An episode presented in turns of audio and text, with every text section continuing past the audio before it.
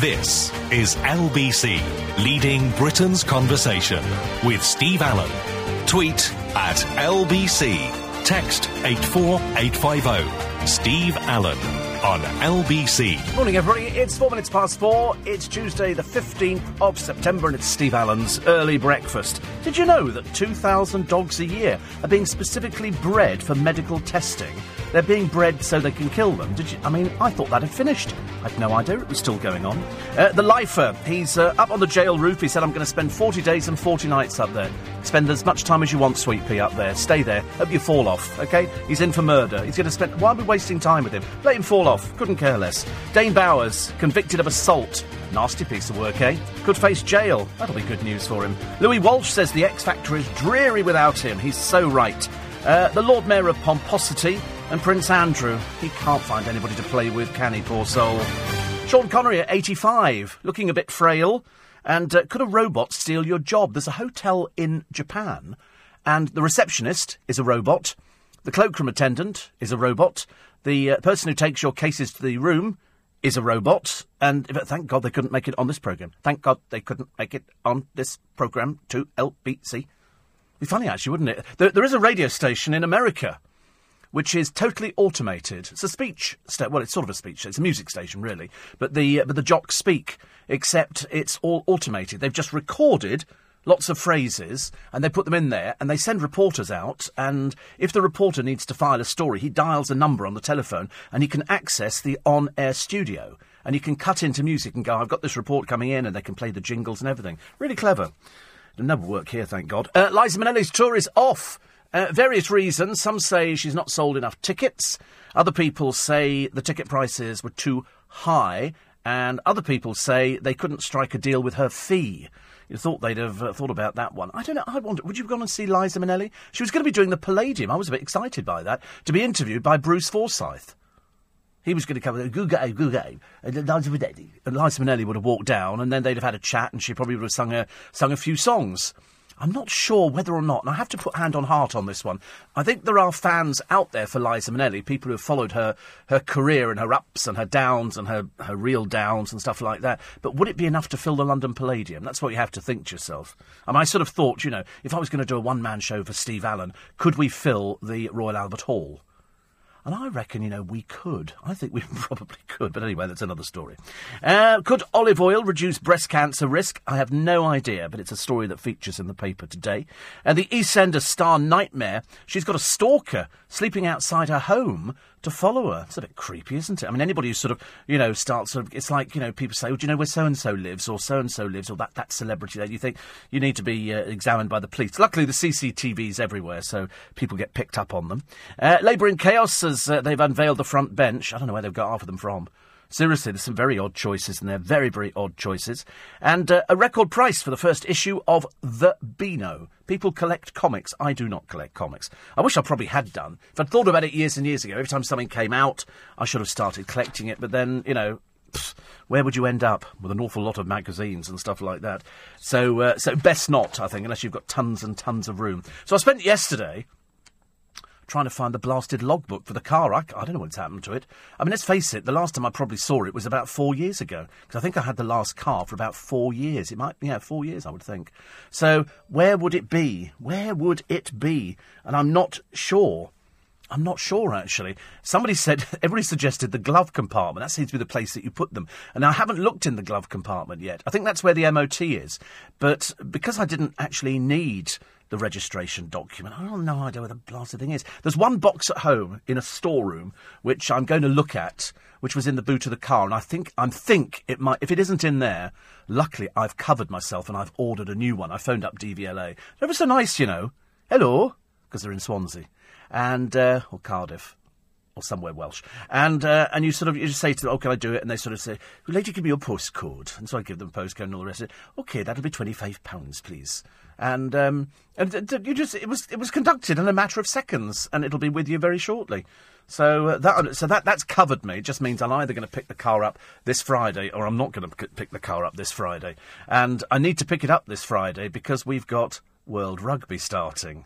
The opening ceremony is on Friday evening at about seven o'clock, and then I think the first game is I think it's France. I could be, I can't I can't quite remember actually. It's sold out, whatever it is, eighty two thousand, and uh, that's on the Saturday.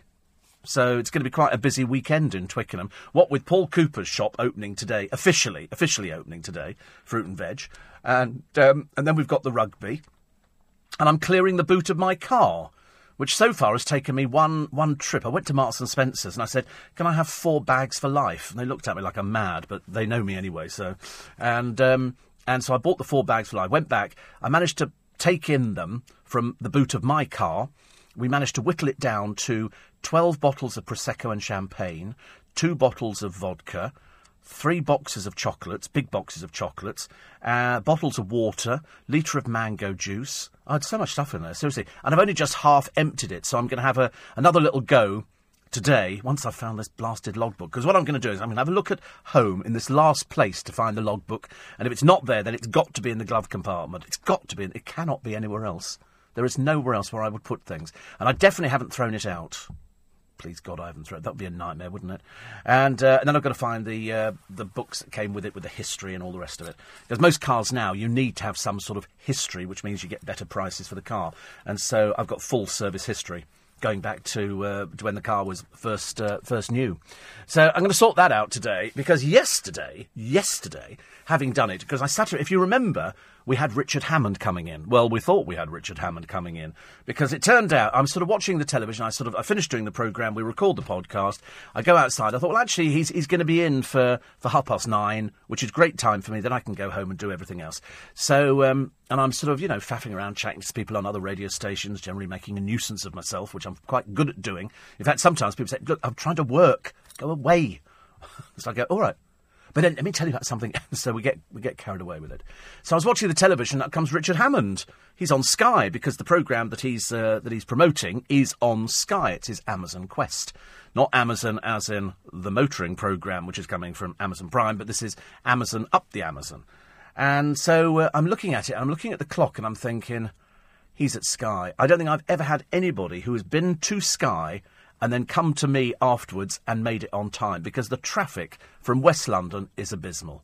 I mean, it's absolutely appalling because you're coming in one of the main arterial routes into London. You're coming in uh, on Sky, you go down the Great West Road, solid yesterday, solid, absolutely solid. And this was by the time I got back when I went off to go and empty the car out. Absolutely rammed because a lorry had broken down and the police, for some inexplicable reason, had coned off a huge lane. So we all came down to two lanes, which which annoyed me slightly. But anyway, I got over that. And so I look at, I'm thinking, there's no way he's going to make it. And I, I, I, was looking at him, and he, he did the interview and all the. I'm thinking, you've left 45 minutes to get here. It's not going to happen. It's absolutely not going to. So I went upstairs to have a chat to the showbiz team, and uh, because I always have to check who's going to do the recording for me, and it was Faye. And so I said, okay, great. I said, which studio are we in? Okay, you're in opposite uh, Dave and Lisa, so that's all sorted out. And then the video team come in, and the video team connect all. They they they change all the micro. It's amazing. It really is. They they actually change all the screens, and there's like ten screens on the wall. Push a button, all of a sudden the LBC logo's up on every one of them. They change all what we call the mic muffs here. It's uh, allegedly to stop you popping. Do you remember years ago you'd hear like that, and it would bang against the microphone. And so we got these mic muffs. So they, they, they put those on. There's a dedicated team upstairs that does all of this. And then downstairs in the bowels of the building, they've got the video editing suite, and then you sit the guests down. They've got special lights. We've got them in here as. Have we got them in? Yeah, we've got them in here as well, which uh, are sort of to illuminate you more for TV. So even in this little studio, we've got la- uh, lights, and the ones upstairs, all the studios are fitted with these lights so you can do TV. So we're all ready, and I said to her, I said, right, so the, the video team are all ready. That's fine. Yeah, all, all ready to go at 9.30 because he's obviously got something else to do afterwards. And so I said, you do know, I said, that he's coming from Sky. I said, I don't think he's going to make it on time. I really don't. And so she said, oh, we'll wait and see. She was very optimistic about it. And I thought, well, that's good. Let's be positive. And, um, and then at 20 past nine, I'm sort of just about gearing myself up. I've done all my research. I've, you know, checked everything out. I know exactly what I'm doing. Uh, I get a phone call from Joe upstairs to go, I'm the phone call you've been expecting. She said, they've, uh, they've cancelled. So I said, oh, no. She said that apparently the, the, the tra- it's raining, the traffic up there is absolutely terrible, and they're just not going to make it in time.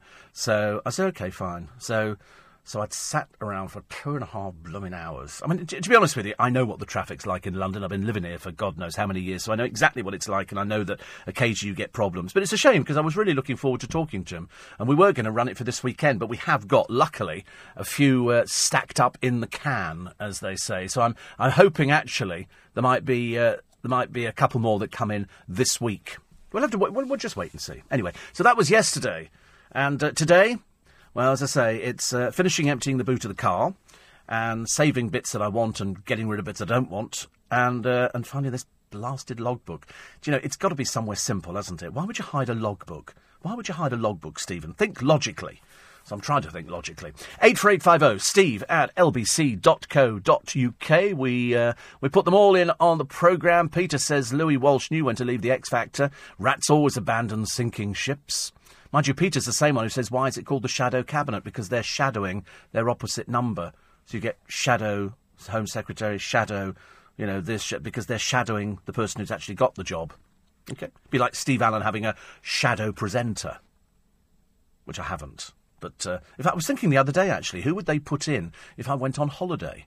And I couldn't, I, I couldn't think of anybody. I seriously couldn't think of anybody off the top of my head because if I did go on holiday, there's a lot of programmes to cover. There's a lot. Quite a number of pro, eight programmes in the course of a week. Easy peasy lemon squeezy for us, but for somebody coming in going, how many programmes? Good grief, you're not serious. Quarter past four.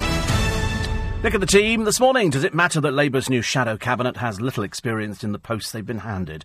Should the UK really be hosting one of the world's largest arms fairs this week? And do 13 year olds need to be taught about human rights in schools? Absolutely not. That's uh, Nick and the team at seven after the morning news with Lisa Aziz. Looking at the papers today, chairman of the Broadcasting Press Guild and freelance journalist for the Times and the Standard, Gideon Spanier. It's not David Spanier's son, is it? It's Gideon Spanier, David Spanier's son. Gosh, no, David Spanier. David Spanier was LBC's diplomatic correspondent and wrote a fantastic book years ago. I don't think he's with us anymore. In fact, I'm, I'm pretty certain. He wrote a fantastic book on, um, on gambling. He wrote a book on gambling while he was at LBC. Such a nice man. Such a nice, nice man. I keep looking at all these pictures on the television of this prisoner on the roof. I say this prisoner, this convicted murderer on the roof, and I keep thinking, what a waste of manpower. They're up there on ladders, there's police cars cordoning off there. If he falls, he falls. Who cares? Why are we wasting time? What a waste of money. That this police car sitting here, police officers standing around, you know, firemen standing around. Listen, just leave him up there. He wants to stay up there. When he comes down, he's, of course, and he will be having to come down because he's got no water. And uh, he wants to stay up there for, for, for a month. Let him stay up there for a month. He started smashing windows. To be honest with you, I'd have just sort of got a gun out and just sort of gone, goodbye. Why waste your time? He's a convicted murderer. What is the point? I should imagine the family of the person he murdered thinking, why doesn't he just fall off? You have to laugh, though, don't you, when we, we spend so much time. Do you remember a few years back? I remember it distinctly in London because I remember thinking at the time, another inconvenience for the poor people who drive in London. I think a protester, and I think, I'm pretty certain it was Fathers for Justice, they scaled Tower Bridge. So immediately, they, they closed the bridge off. They closed the bridge off. And I remember thinking at the time, well, what's the point of that? And they said, in case he falls. I thought, well, it's not going to make any difference if he falls, whether the whether there's traffic going over the bridge or whether there's not any traffic going over the bridge, is there? I mean, I didn't think so. And so he unveiled his banner, and that was all very nice. They've done it on. They used to do it fairly regularly, didn't they? Buckingham Palace, I remember. But it was the Tower Bridge one. So all the traffic that would have gone over Tower Bridge, all of a sudden, they're going nowhere. They have to turn around the, the inconvenience. Reminded me of the story. I think it was in Japan where a bloke scaled a motorway bridge and sat there holding up the traffic, so the police held it up. And the man was got his banner out and he's doing his whole business. And some bloke got so fed up, he got out of his car, he scaled this uh, thing that go, went over the motorway, and he pushed him off. it's like you're, you're, not holding my day up anymore, pal. And uh, and that was that. So you've got a prisoner up there, a convicted murderer, smashing windows at the top of the prison, which then somebody's got to go up and repair these things all over again. And you think to yourself, oh, why doesn't he just fall and do us all a favour? Why should you bother keeping him for the rest of his life? It's just not worth it, is it? Um, uh, somebody says go for white. No, it's not white. People are so thick. I mean, why would you want white car? That's for weddings, isn't it? White car for weddings. And then somebody says, don't worry about emptying the boot, leave it as it is. When you swap it on Friday, develop a bad back. Oh no, they'd be more than happy to do it. They'll do anything for me anything for me. But uh, I've already signed the contract. I've already paid for it. It's my car. It's my car. I went and paid the uh, the money yesterday because I'm good like that. And then, and then John says there must be a lot of work needed on your car. What? Because I'm not picking up until Friday. No, we're doing uh, we're doing number plate transfer. Doing number plate transfers. you can't do that. And also, they do a hundred point check on the car to make sure that everything's absolutely perfect. Comes with a two year warranty, so there's no work needed. It's uh, it's drivable, but they give you they have to give you a warranty that comes with it. So that's what it is. But uh, no, there's no work needed at all. It's very, very low mileage, very low mileage. But I mean, I could have got them to empty the boot. They would have happily emptied the boot from one to the other. But I thought, no, now is a good opportunity to start whittling it down. And so I threw away a bin liner full of full of rubbish and things that I didn't need. And I'll probably do the same again today. And so then the stuff that I'll leave in there will be the stuff to transfer into the boot with the new one, which will be ready on Friday. But they're hugely popular or hugely busy down there. I mean, I think when I went in there last, how many cars did they have in? I think they've got something like 30 or 40 uh, for sale, and then in the workshops, well, there's loads of cars in there, loads of cars, including a very famous person's car. I can't tell you who it is because that would be betraying a confidence. But uh, a very famous person's car went in the other day, and they do everything. It's it's a one-stop shop. They do panel beating, they do conalising, they do, they do everything for the cars, absolutely everything. You can take a car that's been involved in an accident, and within a few months, it can come out looking absolutely brand spanking new. Seriously, their their, their paint jobs are exemplary, absolutely exemplary. Uh, Jean in Croydon thinks I sound grumpy. Phew, no chance. Never grumpy. I don't do grumpy. I've never done grumpy. I can't do grumpy. I can do I can do slightly weed off, but I can't do grumpy. I don't think I've ever done grumpy. Grumpy, what would be grump? No, I had such a good day yesterday. Such a good day because I'd, I'd sort of managed to empty the car of sort of as far as I could get yesterday, and then I paid for it, so that was all sorted out. And then I went home and I went to um, I, I, treated them yesterday at Paul Cooper shop. I don't know what on earth came over me, but I thought they, they never get round to having their lunch in there, the guys. So I bought them a party bucket of Kentucky Fried Chicken, ten pieces and four fries. Well, were they grateful? Were they grateful? I mean, it was, you know, it must be quite nice when you're there, and it's, well, they devoured it like they've never seen food before. Poor little Tom, he was sort of going, oh, thank you, thank you. so they're not going to get it today. That's a fact. They're not getting it today. But uh, no, it was, it's nice when you take somebody in a present. They they seem fairly grateful.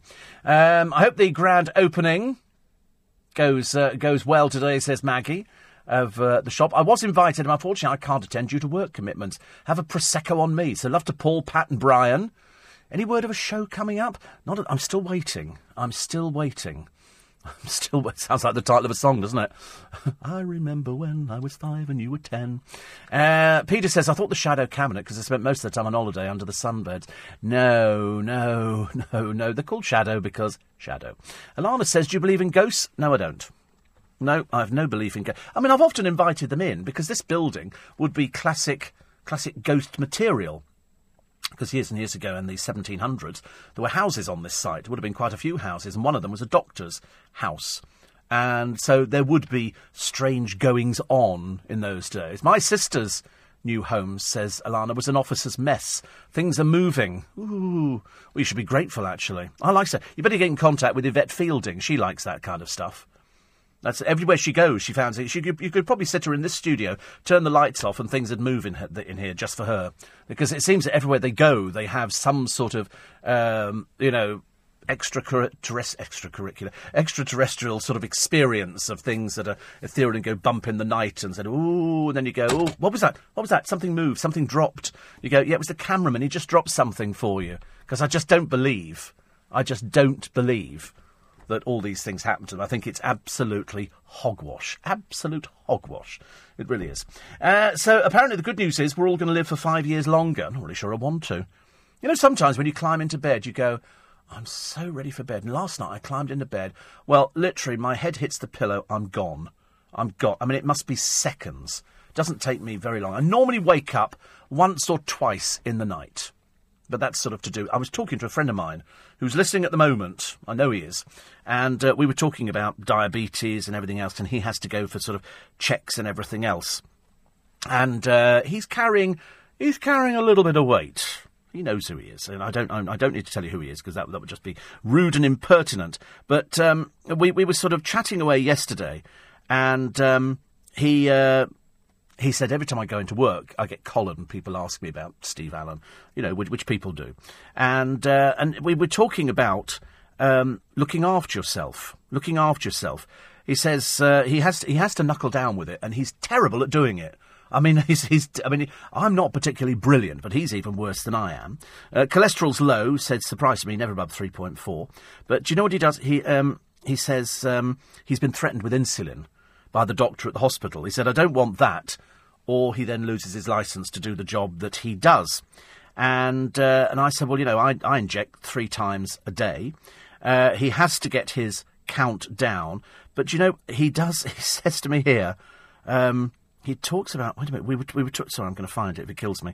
That's right. He. Um, he. He started doing water, and he said to me, "It's really boring." And I said, "Yeah, water is really boring, but it's good." He drinks Pepsi Max a day, about three litres a day. Three litres. That well, I nearly fell off the settee.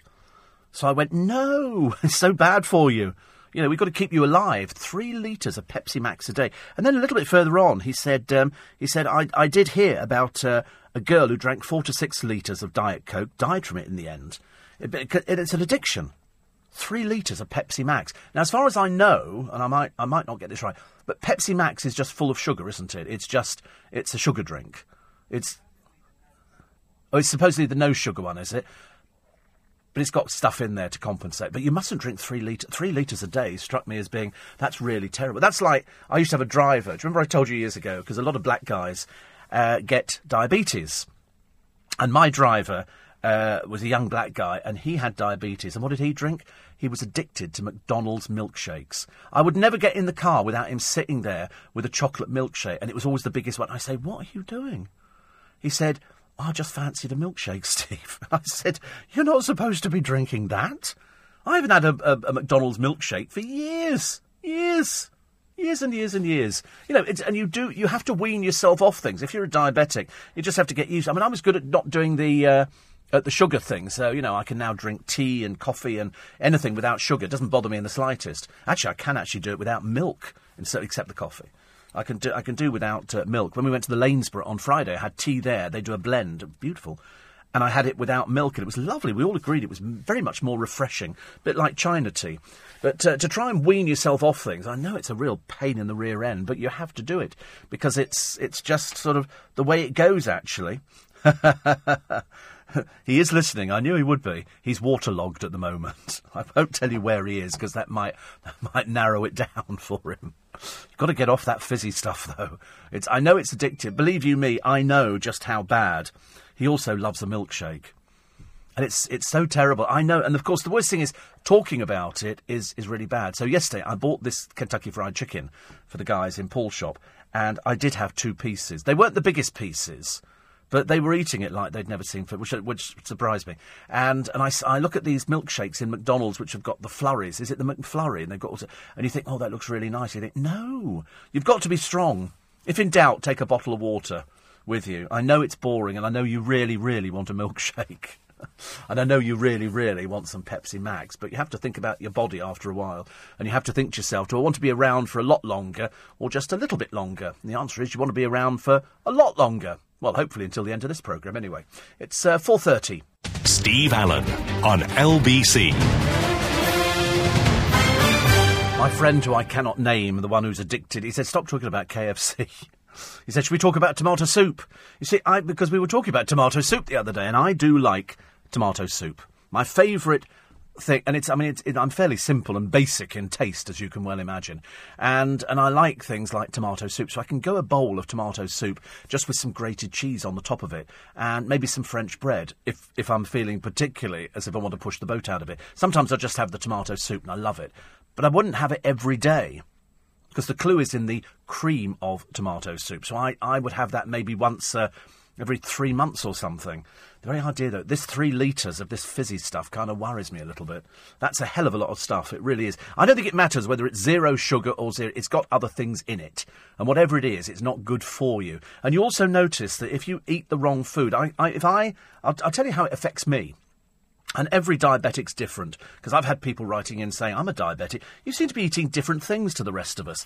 I said, well, I'm eating what, what my body seems to work on. If I have a sandwich at Waterloo Station, and they've, they've disappeared with this Wiltshire ham and, and salad thing. It's gone again. What's the matter with them at Marston's? Why can't they keep to the blooming traditions? Anyway, so if I have a salad sandwich uh, with some ham in it from Marks and Spencer's, and I eat it on the train going home, reading my, my metro or being on the phone or whatever it happens to be. When I get to Twickenham, I notice and I can feel that I've had something to eat. It might not be very much, but it affects me quite quickly. And if I have something which is the worst I could ever have, a bacon roll with extra bacon, which is, you know, sometimes you feel you need that little boost. By the time I've got to Twickenham, those stairs look slightly daunting slightly daunting, and you sort of you look at them and you think, "Oh God, I've got to get to the top of it." And I know that Brian's going to be there going, "Hello." so that's the way it works. That's the way it works. So we've all got to sort of moderate and do all sorts of things. Anyway, he says we had the French French bread too, and a knob of is it a knob of butter to the soup? Don't tell me you put butter in the soup, please please. Put why don't you put some creme fraiche in? I know. Listen, I'm beginning to sound like Jamie Oliver, and I don't want to sound like Jamie Oliver. I really don't. But um, but he ha- he has admitted no Pepsi Max since yesterday lunchtime. You've got to do that for a week, though. I think what you could do is you could go back and then maybe do it every so often. You can't do it every day. I mean, that's just that's just madness. And a knob of butter in in soup.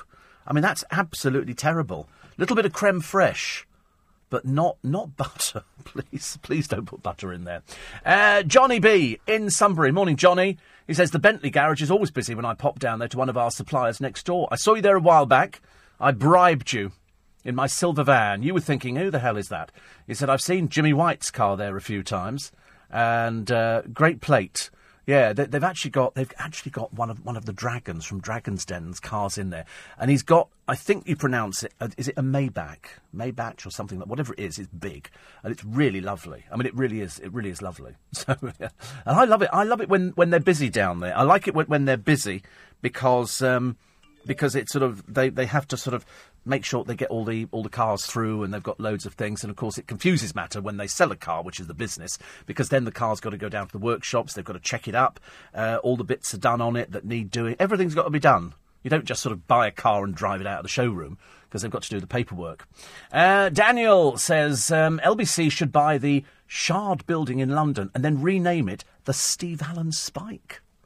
Do you think that's possible the trouble with the X Factor is that everyone who seems to get to the live finals all get record contracts. Result: no longer a competition. Yeah, well, I can, well, I, will tell you for a fact, as you as you probably know, Danny, that the moment you go onto the X Factor, you are signed up immediately.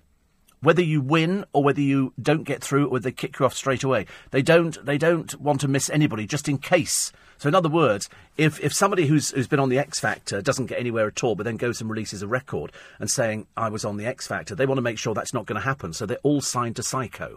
And so, it doesn't make any difference whether you come in, in the final, first, second, or third, they'll all have records coming out.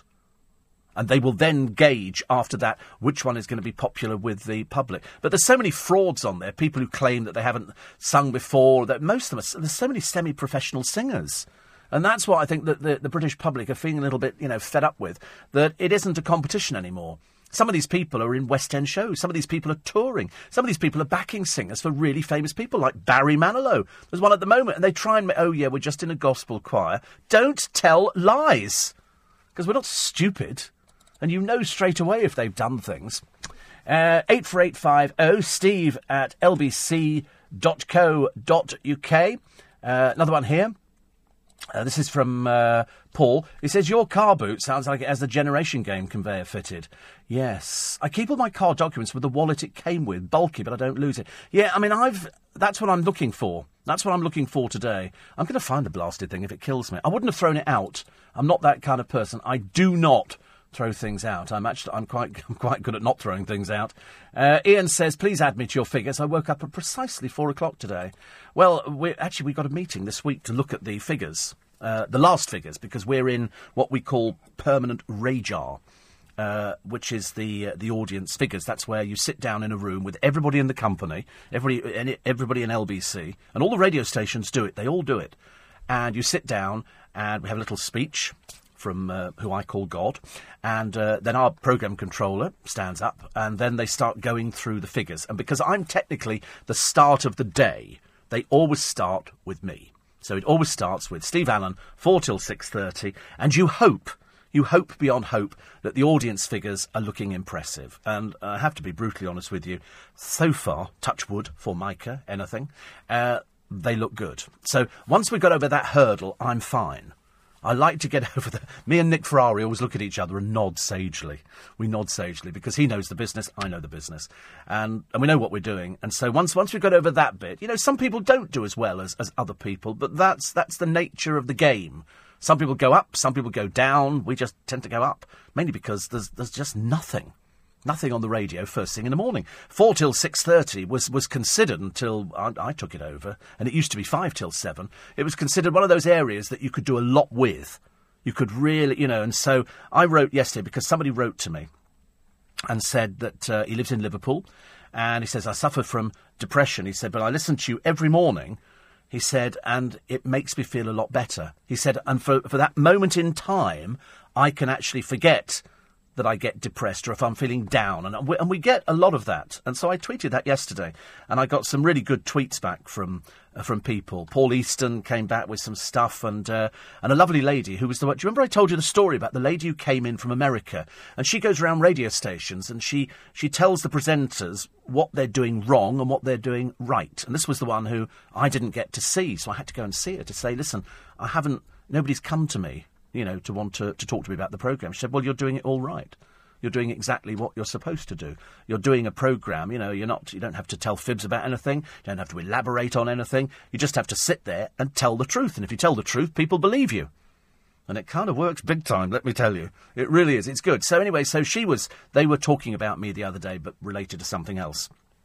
And so that's why it's nice. And then somebody else wrote in and said, I also get a bit fed up in the early hours of the morning. You know, I'm a widow and lost my husband. And so it's at these hours that people are at their most vulnerable. And these hours where people turn on, they don't want to hear music because music can, it, your mind starts wandering with music.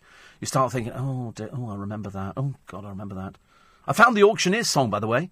Leroy Van Dyke. The one that goes, Give me five dollar, twenty dollar, twenty dollar, fifty dollar, fifty dollar, and he does all this kind of bit, which is terribly clever. It's really it's worth watching. I'd love to learn it, but uh, unfortunately, I don't think I have the ability to learn things like that. Uh, eight four eight five zero. Uh, somebody called Tureen. You're not really called Tureen, are you? Is that, is that seriously a name? Love listening to you on the phone in hospital after a small operation, and the nurses keep telling me to use the headsets or get to bed. This is after she's just woken me up to test the blood pressure. Mum podcasting you now as I've converted her. Hmm, that's what we like to hear. Yes, when I went in for my operation in hospital, they kept waking me up as well. Just when I'm connected up to the cardiac machine after I'd had my stents, and uh, and they wanted to sort of check I was up, but they won't let you go to sleep. And so you're lying there and you think, I'm going to sleep now. They're coming, Stephen, Stephen, wake, wake up. They slap you around the face. I said, okay, okay, I'm awake, I'm awake, I'm awake. I wasn't really. I just, I was so, des- I was so desperate to sleep. So desperate to sleep. Uh, Jenny and Mitcham says the Strangeways prisoner shot his uncle dead. He must be frozen up there. Good, good. I'm so delighted. He's, he's, he's wrecking the prison. He's smashing windows. He's a convicted murderer. Hope he falls off. Couldn't care less. Could not care less. I'm, I'm, i really couldn't care less. Makes me harsh, doesn't it? I don't care. Uh, Debbie and Gypsy Hill says, um, I'm a big fan of you. You're my company in the morning whilst I work out. But it's not good for my workout because at times I have to stop and laugh. it's all right. Nothing the matter with that, is there? I sometimes stop and laugh myself. I can't believe it. I listen back to this programme. That's a fib. I've never listened back to a programme in my life. I just said that as a throwaway line. I don't know why I said it. I sometimes my mouth just races away with me and I get myself into all sorts of trouble. But I've, I've never listened to a programme in all the years I've been doing it. And, and the reason is that I can't. I can't, why would you want to listen back? I do know people that listen back to them. So I couldn't. Why would you want to listen back to something? I've done it. You know, it's like it's like Groundhog Day. I don't want to relive it. I want to relive it over and over again. And uh, one see that I've got Crohn's disease. I'm always changing my diet. I could eat something for a year, then all of a sudden it starts making me ill. Yeah, I know exactly how you feel. I was in a grumpy mood yesterday, Steve says this one after listening to White D talking on Nick Ferrari's programme. Oh, God, what a ghastly old baggage. There's somebody else on his programme today I don't like, but you'll realise that a bit later on. Uh, egg, bacon, mushroom sandwich, thickly sliced, seedy twist, bootful, says Tony. Oh, I mean, it sounds nice. I wouldn't do the uh, the mushroom, not in a sandwich. Crispy bacon I'd do in a sandwich.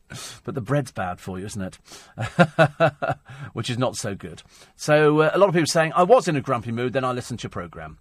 Uh, Steve makes me laugh on the X Factor. Uh, the groups are stopped from singing. See if they've got something else they can sing because the judges don't like it and they say they've got a better song. Makes you wonder why they never did the better song the first time around. I agree with you. I think that's called fiddling. That's called fiddling. You know, you go on there, this is the song you prepared, and they go, Oh, have you got something else? Uh, well, as luck would have it, we have. And so they go, Oh, that's good. Let's put you through to boot camp. And so it goes on. It's all a bit tedious, isn't it? Really? At the end of the day, you're going to end up with some albums in the. Um, in the charts at Christmas time, every single one of them owned by uh, owned by Simon Cowell. Oh, a lot of chickens. What a lot of chickens. Oh, what a lot of dead chickens. They don't last long, chicken. If, honestly, if you were a chicken, you'd be going, what should we do today? Oh, look, we're going into a cage. Hello, hello. oh, look, it's a funfair ride. Uh oh. No, it's not. It's quarter to five. Steve Allen on LBC. Morning, everybody. 12 minutes to five. That was a bit of a move there, wasn't it? Bit of action happening next door as we slide along. Uh, one, uh, Joey says there isn't an one automated radio station in America. There are loads of them, and there are some in the UK. Yes, I mean I, I know, I know, I know. We have one. We have one. It's, it's well, I say it's an automated radio station. There is uh, there's one one person on it, and then it becomes automated. I mean, it's terribly clever. You could never do it on a speech station unless you kept repeating things on the speech station. Uh, somebody called Kenny. Uh, he says, I'm judging you. Privileged middle class boy. Never had it difficult in life. Yep, that's absolutely right. That is absolutely spot on. Very privileged, loving parents. Uh, never had to really worry about anything. It is true. Working class, though, so ne- never middle class, only working class. And then he says, But you sound a bit miserable. No, no, no, never miserable. How could you be miserable? I've been doing this job so long now, it's, it's the biggest pleasure that you could ever have. Get paid for it, absolutely fantastic. And of course, it would wind somebody like you up because, unfortunately, you're talking about yourself. You're the one who's lonely. You're the one who's miserable. You're the one who's probably, you know, not got the. Fr- you're, bit, you're not Prince Andrew, are you, by any chance? You're sounding a bit like Prince Andrew. He's got no friends either. Whereas I've got everything. I mean, you, you cannot have a better job. I mean, this this has to be. I mean, given given the choice of all the jobs in the world, I would think this would be the job that would be the best. You just come in, everybody likes you. You get cups of tea, cups of coffee. I w- if I had a bowl of tomato soup, I would be dipping a cheese sandwich in it now. That would be quite nice. I've never heard of dipping a cheese. Somebody said to me, "Have you ever heard of dipping a cheese sandwich in tomato soup?" Well, I've never heard of that one. I do. I do like dunking though. But uh, no, never. You can never be miserable in this job. Every single day, you get to meet celebrities. You get you get invited out to nice places. Oh God, I mean, it just it almost my cup runneth over. Apparently, according to Alana, try tomato passata and add fresh herbs. It's lovely. No cream, but check out the different makes for sugar content. Oh, right. Peter says, I think even Simon's dog is signed to Syco, just in case.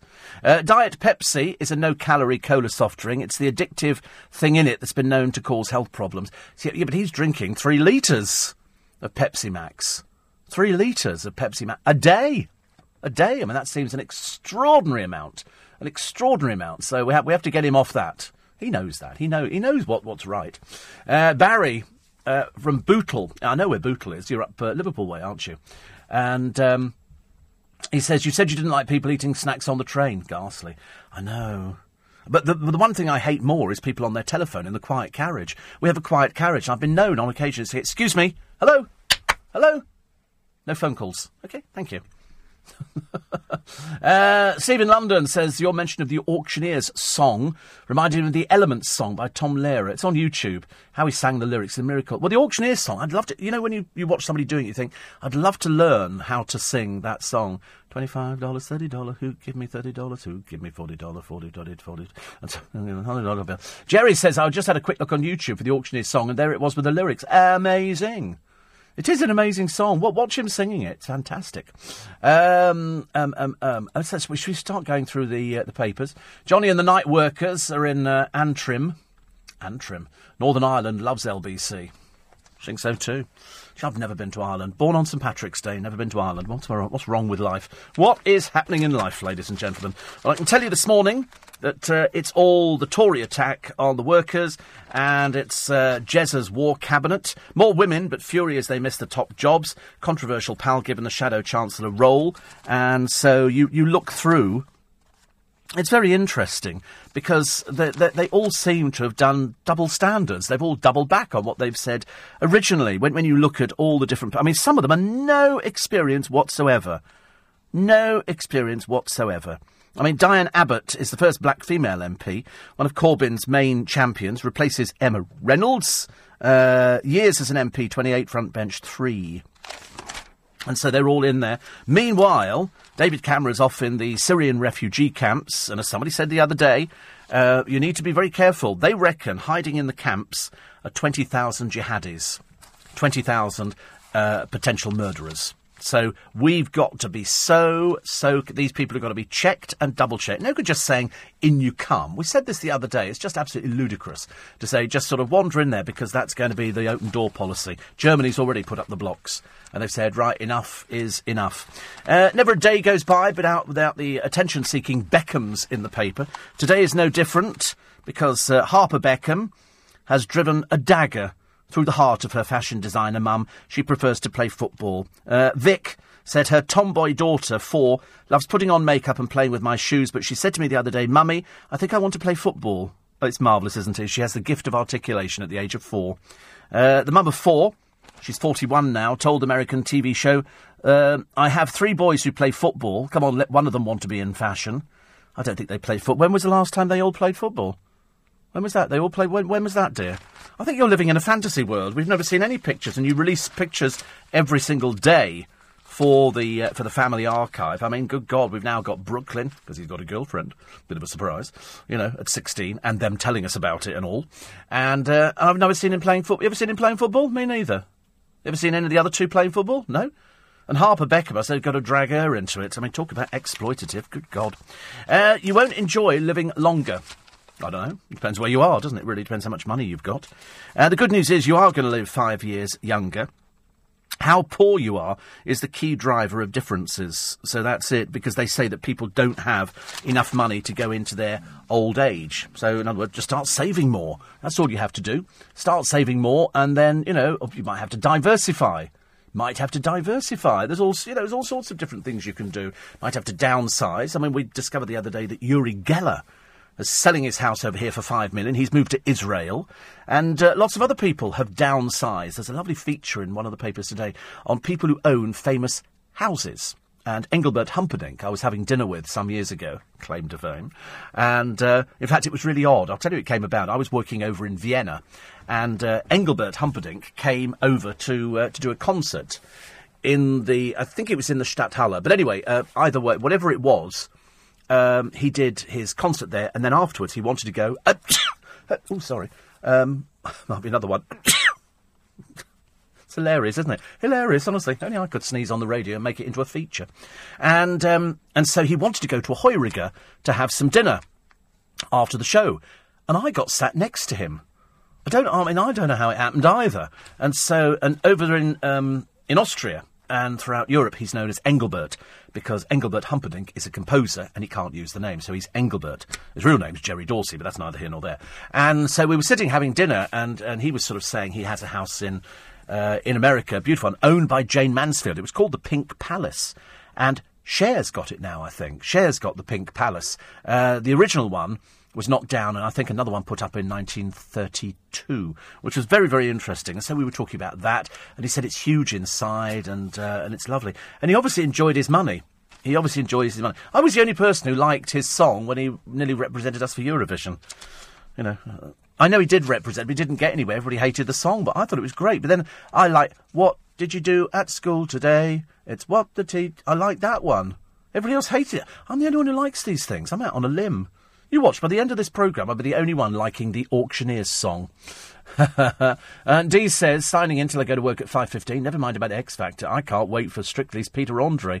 He'll be so good. Oh, God, no, he'll be awful. You know he's going to be awful. He's going to be cheesy and naff. And, you know, he's 41. He behaved like a three-year-old.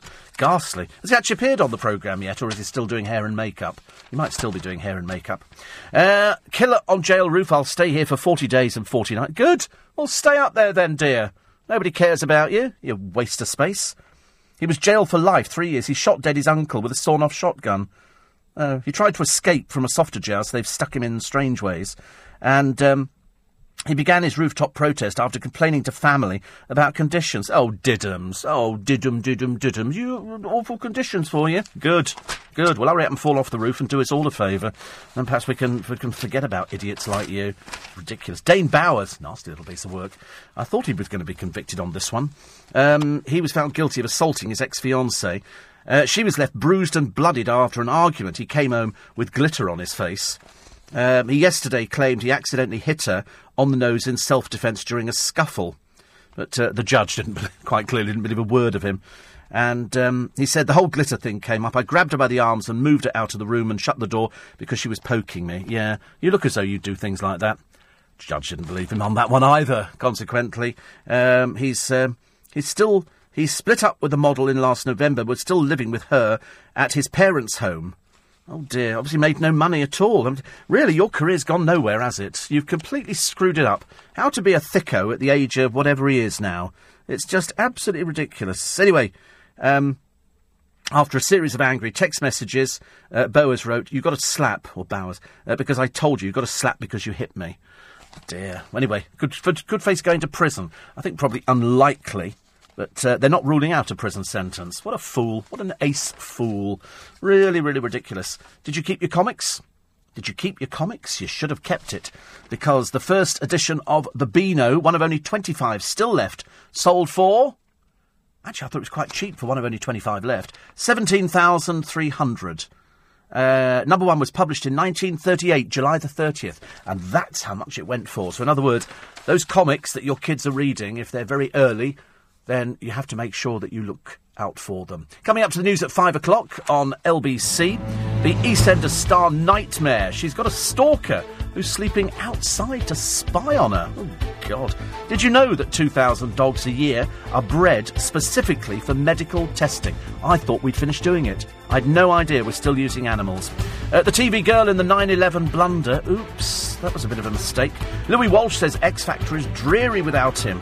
It so is. Prince Andrew's got some new friends. He is the original Billy No Mates, isn't he? Who does Andrew go out with? Nobody. Does anybody like him? No.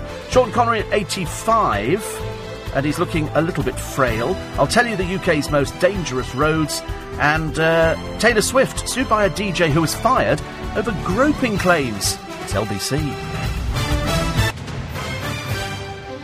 This is LBC, leading Britain's conversation with Steve Allen. Tweet at LBC. Text 84850. Steve Allen on LBC. Morning, everybody. It's Tuesday, the 15th of September. Come on, get the toaster out, put the toast in there. Woo, push it down. Get the butter out the fridge, rock hard. It's going to be a nightmare, isn't it? Peanut butter, got that? Jam, some preserves, something like that. Marmalade, lime marmalade. That'll get you going for breakfast. Get the bacon out, and the eggs, and all the rest of it. And then settle back and listen to uh, the remainder of this programme, which runs through till 6.30. Uh, Dane Bowers facing jail, convicted of an assault. The judge didn't believe him at all. Sean Connery at 85. Ringo Starr is going to be auctioning Beatles memorabilia. They reckon it's worth about six and a half million quid. And uh, the dogs sold for medical testing. It's Beagles again. And Labour chaos as Jez unveils the front bench. All of that and your texts and emails on uh, 84850 steve at lbc.co.uk. Uh, there's also stories in the papers today about the global warming and how we've got the end of a, a, a tsunami kind of effect which is going to be happening in this country. And um, also, here's a picture of Renée Zellweger. I don't know why they would have her out on the town with a photographer. It seems to be the latest thing. Otherwise, I mean, you wouldn't just sort of go, oh, look, Renée Zellweger would take a picture. And she's giving um, a donation to a homeless man.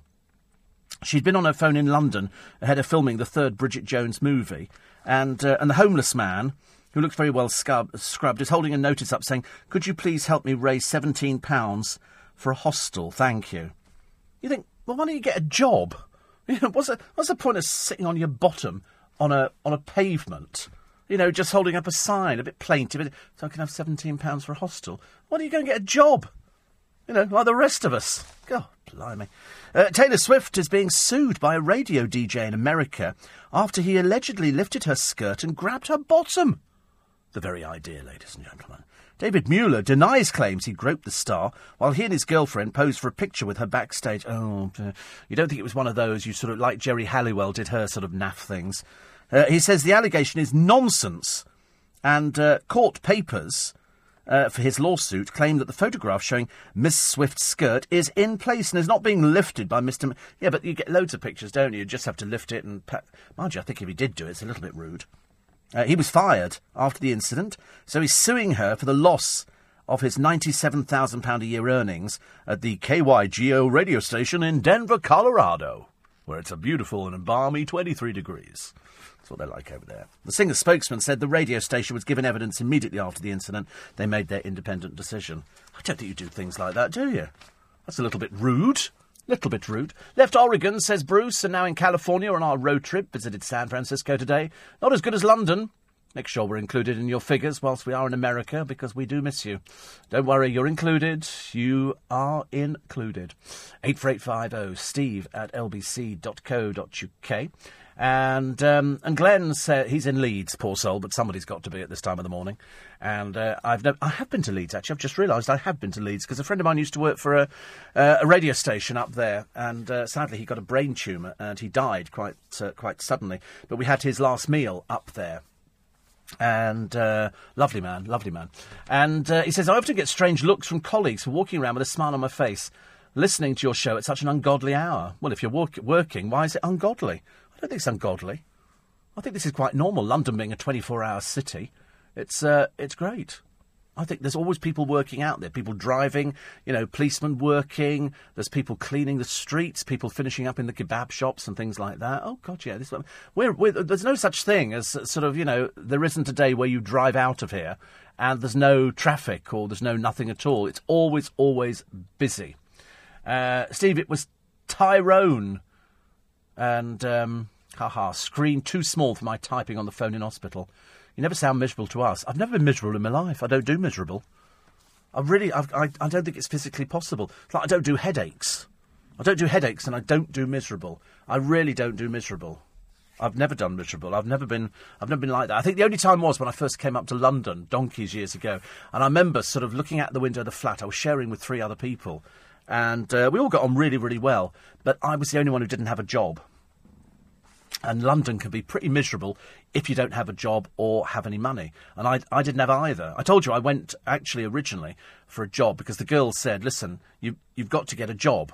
So I said, yeah, okay. Because what I was doing, they, they were getting up, going off to their ballet and whatever they were doing at Arts Educational.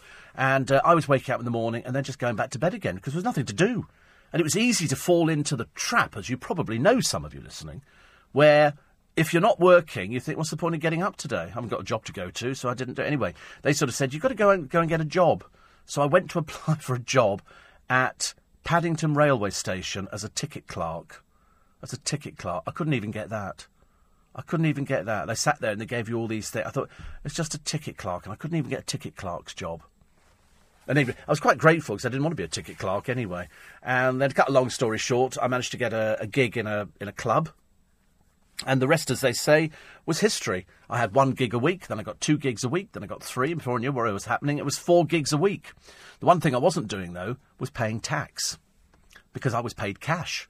And I was, uh, I was, uh, I was one of those people. I thought, you know, perhaps they won't know about me. Well, of course they do know about you. And no matter how many years you go without paying, at some point you're going to do something, and they're going to go, "Gotcha." And in my particular case, the taxman had kept uh, writing, and of course, you know, we kept throwing the letters away till eventually uh, he found me in one particular place because obviously I'd had to put my name and address down for one of the clubs I was working at, and I opened it, bearing in mind I was earning something like nine pounds a night. This is a long time ago, long time ago, and uh, I think I reached the dizzy heights of twenty pounds a night. And I opened up this letter, and it said, "This is how much you owe the taxman," and he wanted three and a half thousand pounds tax because they guesstimated, as they do with a lot of people, how much money they thought I'd earned, and you know, and this was what they based it on. So three and a half that well, I'd never even seen three and a half thousand pounds. But luckily, I had a very, very good friend whose uh, whose other half was an accountant, and so gave him that. And you know what he got it down to? He got down three and a half thousand pounds on tax. This is so many years ago. Ninety nine pounds payable in three instalments. £33 a time. I was so grateful I could have kissed the ground he walked on. It was just because £3,500 hanging over your head when you don't have £3,500. It's like many of you this morning, you will get a bill in the post. And you'll look at it and go, well, that'll wait till the end of the month, which is what I used to do. I used to have to sort of think to myself, right, I'll put that to one side. That'll be the. I'll have to. I have to pay that bill. I've got to pay that bill. That one maybe not so urgent. And then I learnt little tricks like putting the wrong check in the wrong thing. So I would send the check for the electricity to the gas board, and then the gas board's one to the electricity company, and it would give me a bit more grace because they would then write back and go, "You've put the wrong check in the wrong envelope." I used to go, "Oh, really? How unusual." anything to stall because I didn't have any money. I literally had no money. I was living on, um, you know, air, air. Nothing to live on at all. It was absolutely ghastly. The cupboard was bare in the flat. We just didn't have food. You know, I mean, my idea of a meal out was a bag of chips. That was as good as it got. So, um, you know, things changed a little bit since then. But that's why when somebody says miserable, never miserable. God, no. write a book about my life. Not a very big book, but you could certainly write a book. So the Bentley that Keith Richards used for drug-fueled trips in the 60s and 70s has been sold. It's um, an S3 Continental Flying Spur. Uh, he bought it new in 1965 when he was 22. And uh, pretty flash it was too. It had a secret compartment for illegal substances. It was used for many an acid-fueled trip. Hope to God he wasn't driving it. But uh, the car was auctioned by Bonhams at the Goodwood Revival weekend. I cannot believe the amount of money this car made. I, I'm looking at it and I'm thinking, is it because of its provenance or because it's a particularly highly collectible car? How much do you think it went for? It actually went in the end for seven hundred and sixty-three thousand one hundred pounds. Seven hundred. You could go out and buy like four brand new Bentleys nowadays easily and still get change. Seven hundred and sixty-three thousand one hundred pounds somebody's, I mean, either somebody's bought it to go into a collection, uh, or somebody's bought it to drive. And I don't, I don't know really which I think is better for something like that. You know, going into a collection, or because you're not going to drive it. It's seven hundred and sixty-three thousand pounds. You're not going to drive that around, are you? Are you? Too sure. Not too sure. Watched a great program on the telly the other day, and it was about vets. It was a particular vet, and I didn't get to the end of the story about a cat that had a, a tumour on its leg, and he he tried to repair it, and it had been hit by a car, I think, and uh, it was in a terrible state. Anyway, he sort of he got it back to health, but he said to the couple, "Listen, the leg's going to have to come off." He said it so matter of factly. I felt a bit awful about the whole thing. But uh, Mary Berry is going to make um, a star of herself in America at the age of 80. She's going to do the American version of the Great British Bake Off. Do they do baking in America? I don't know if they do baking in America. I, I thought it was always something sort of traditionally us. Traditionally us. We do baking. The Americans don't do baking because it's all there. You just go out and buy stuff, don't you? Uh, anyway, Labour chaos in the papers today as Jezza unveils the front bench. And um, they say here it's just his second day in the job as he carried out uh, a disastrous front bench reshuffle. He struggled to fill key shadow cabinet roles as an exodus of moderate MPs continued. And after desperate 1am phone calls, huge policy spins also began to emerge between him and his new top team.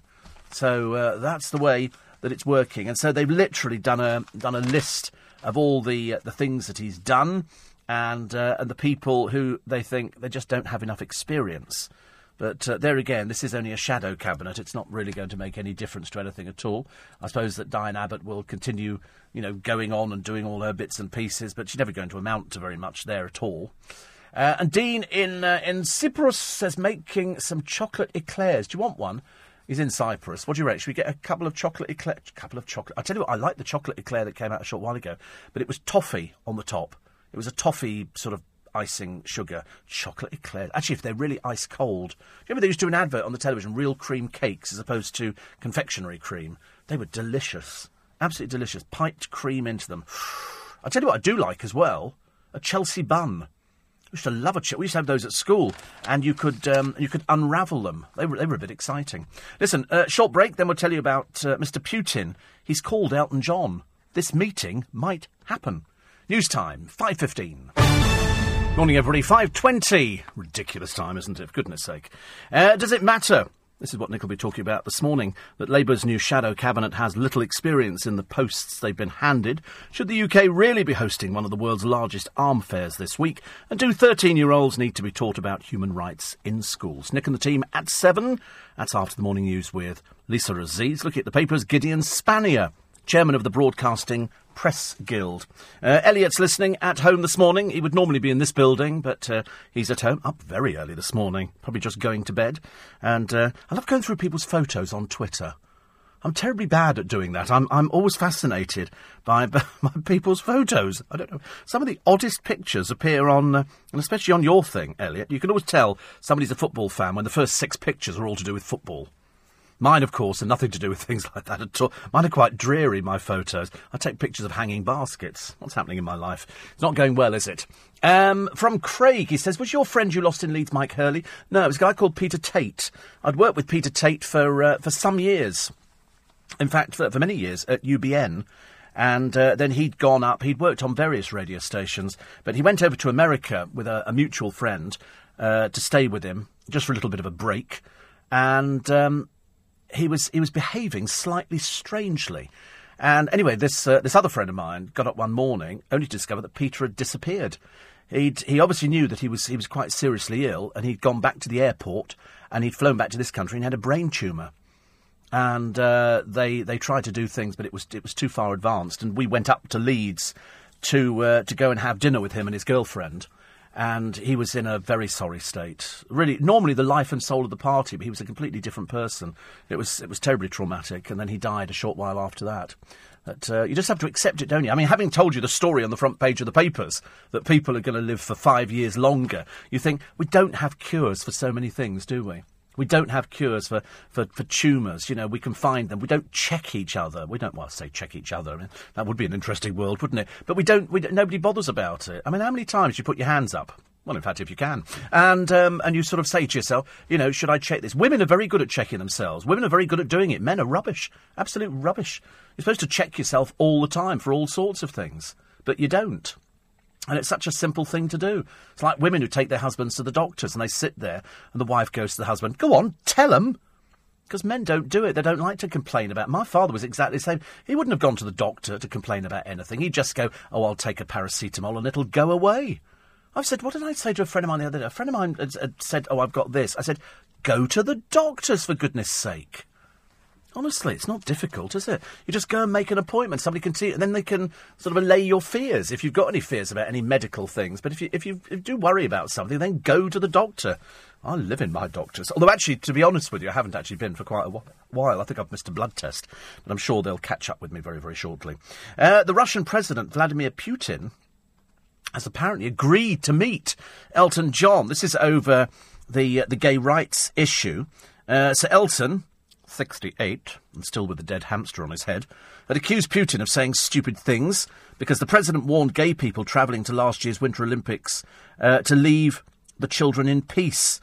But yesterday, Elton revealed Putin had called him. The singer wrote on Instagram, Thank you to President Vladimir Putin for reaching out and speaking to me via telephone with me today. I look forward to meeting with you face to face. Wow. Of course, Putin doesn't speak a word of English, so there's going to be a translator there, isn't there? So that's how it is. Oh, I have the president of Russia for you, Vladimir Putin. Uh, he says he'd like to meet you. that's a kind of worrying start, isn't it? But that's good, isn't it? I was. The funny thing, I got that completely wrong because I said the other day, I said I don't think Putin will want to meet him, but because he's a fan of Elton John, I think he'll actually he'd, he'd, he'd like to do it. He'd like to do it. Dan in Worthing says, I'm pleased to say I can listen to you once again on my commute to work, having been off work since February with a broken leg. Oh dear. Do you know, I always wanted a broken leg. Do you know, you know why that sounds really odd? And not because I wanted the broken leg. I wanted the plaster cast. I wanted to be able to go into school and so people could sign your leg. And also, you got sympathy travelling on the bus. I've suddenly realised with age comes sympathy on the bus. You know, somebody got up the other day and said, Would you like my seat? Seriously? I said, Don't be silly. I'm 27. Why do people do that to you? Would you like my seat? Definitely not. Um, uh, Ally Ross on TV, always good, always good. He's talking about so many things today that I can't go into any of them at all, including Bobby Davro. But the story about the dogs is really odd because I thought we'd cease testing. I um, know a hospital in London uh, well, actually, just outside London, where they used to have a huge animal testing laboratory, and they used to have rabbits and monkeys in there. And I can remember when you know things were sort of really came to a head and people were being attacked and cars were daubed with paint and everything else for people testing and the, the these uh, animals were being used in there i thought for cosmetics. Some people said oh no it's for it's for medicine. And if it's for medicine i'm afraid i have to kind of push my feelings to the back and go, listen, if, if there is a drug that can save somebody or it can alleviate their pain and their suffering, then um, then I have to go with, with the suffering of an animal. I know it sounds awful to do, but we wouldn't have half this stuff if it wasn't for these animals. I mean, basically laying down their lives. And inside today, a secretive farm, uh, beagles are bred to die. They're there for medical purposes, and they're lovely. They're absolutely adorable. But I have to close my eyes on that one because I think to myself, I mean, well, I, A, I thought that we had finished with stuff like this. I didn't realise that we were still testing, and these dogs are trained for life in a laboratory, and they argue the fact and say this is an honourable thing for the dog to do. I don't think the dog will be thinking that. I don't think the dog will be thinking that. But they've asked various people, you know, what they actually think about it, and they've got people who are, uh, you know, uh, not in favour it. Vanessa May says it's cruel, outdated, and unreliable. Uh, four is a guy called Clive Page, and he says, No one is saying it's a perfect model, but it's the best we have today. It's a big decision to find a new drug and to be confident to put it into a human. The reason I can be confident is because we've relied on animal experiments. If dog experiments were stopped without a viable alternative, you'd stop new medicine being developed. But you know, as I say, if you're really, really an animal lover and you go, they shouldn't be. Bre- they don't know what they're doing. They've got no idea. They're just bred, and they think somebody loves them, and then they sort of put them in, and they develop tumours, and they do all sorts of things, and it's horrendous. It's horrendous. You know, we all saw that. I think it was the beagles that were smoking to learn about the effects of smoking. You don't have to, you know, make a dog smoke a cigarette to realise the effects of smoking are dead people. You know, that's you're not going to sort of make a cigarette that's safe, are you? You're going to die through smoking.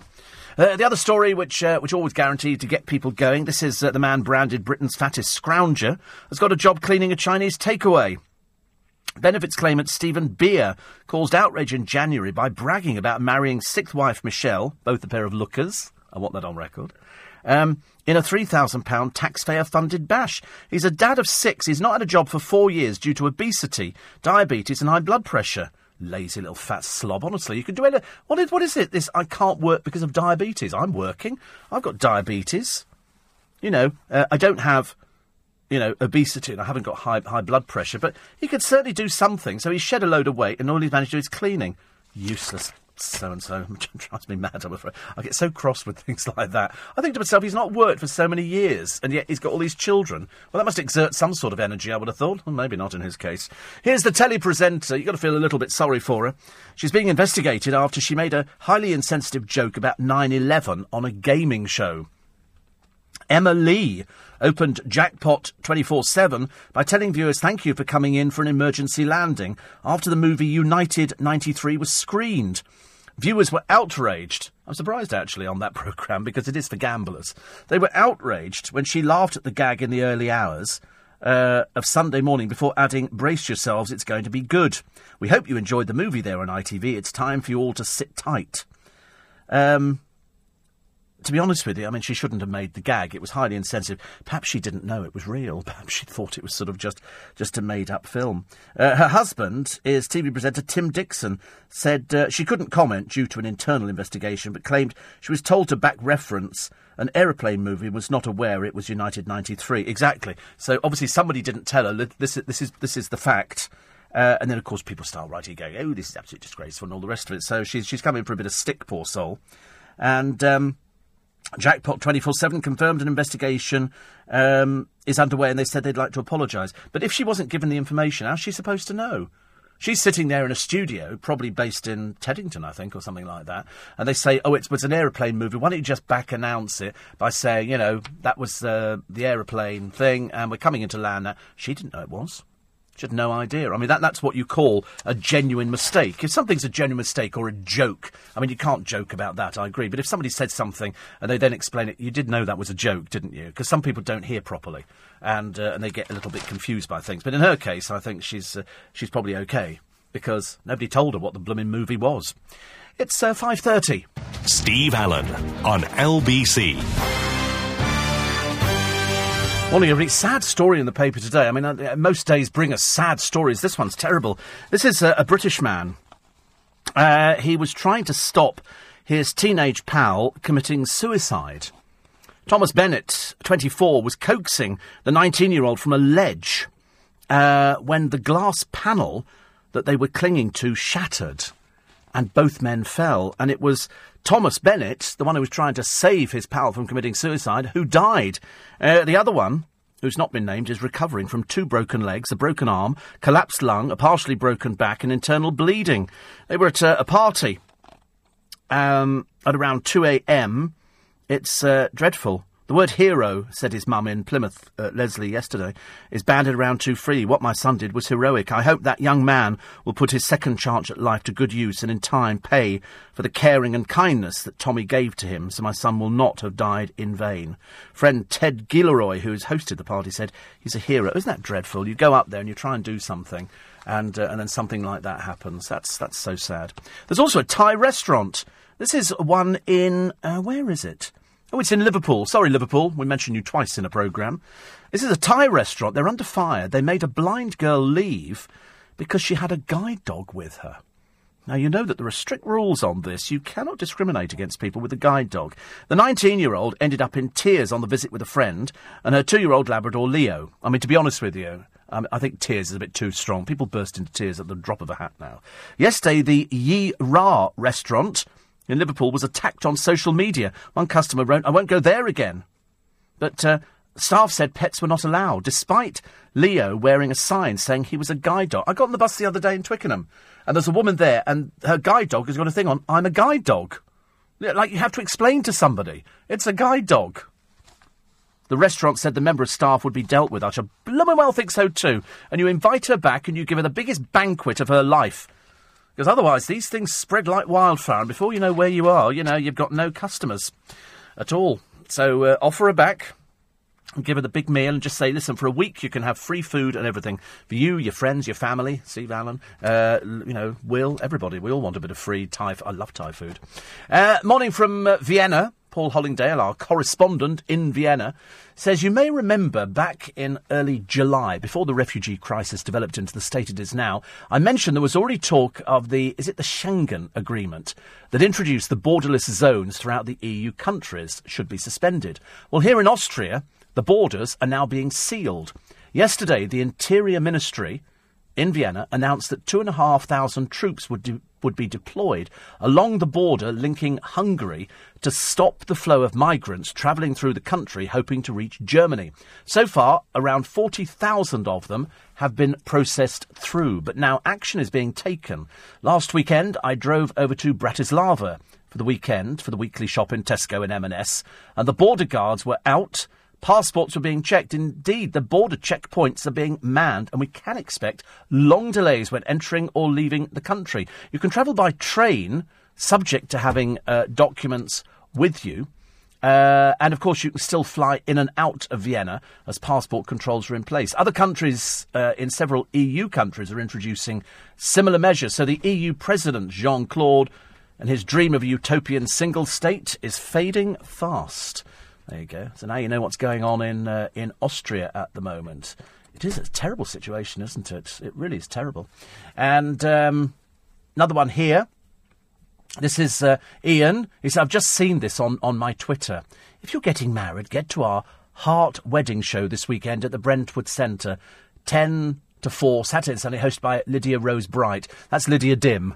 That's Lydia Dim, yes. That's the badly dressed one, caked in makeup. That's Argie's girlfriend. Hilarious. Hilarious. It's a shame I'm not going down there, but we have the, uh, the rugby opener. Very excited. I won't be going to that either, to be honest with you. It'll be full of loads of. I think Prince Harry's going to turn up, but there again, he's not really working, so he might as well do something. Um, let off This is boob job scrounger Josie Cunningham. I mean, good God, I didn't know she was still around. I mean, there is a woman who abuses the word unattractive. Uh, also, the X Factor, very dreary, says Louis Walsh without me and O'Leary. O'Leary turned up on a show the other day, some sort of game show. It's the best he can get, I suppose, really. But Louis Walsh is absolute right. Absolutely right. He's the person who they should bring back immediately. I mean, he would chip in. It didn't matter whether what he was saying was of any interest. He knew what he was talking about. If he didn't like what he was saying, kind of tough, but he's the most experienced person next to Simon. They've known each other for years. Simon's idea of revamp, what they should do, they should get rid of old Cheryl Spagbol. She's got to go. She's got to go. She is she is not fit for purpose on that program. She doesn't know anything about the music business. She just somebody gives her a song. She goes fate, fate, fate, and shut up. Just shut up. Just go away. They should get rid of her, and they should get rid of, um, I think, Rita Ora. I mean, sorry, anybody with a plastic hedge, ladies and gentlemen, outside their house, they've got to go. I'm sorry, that's just taking a joke too far, isn't it? Apart from the car I'm driving at the moment. Uh, and and Grimmy's got to go. He just doesn't. There's nothing there. It's not happening. This is not a program where you just sit there staring vacantly into the headlights, hoping the car's going to run you over. You've got to contribute. You've got to jump in. You've got to make your mark. You've got to be acerbic, and that's what Louis Walsh did. All right, so we laughed. We laughed at him, but it didn't matter. They should put him back on, and Mel B. And I think Gary Barlow. I mean, he, he turned out he knew what he was talking about. You know, the other ones, when you faff, faff, faff, faff, faff from old Spagbol. I mean, really, analyse it, and it's just the ramblings of a deluded woman who looks like a skeleton. It's just appalling. It's It's got to do better. And that's, oh God, not Bruno Tonioli.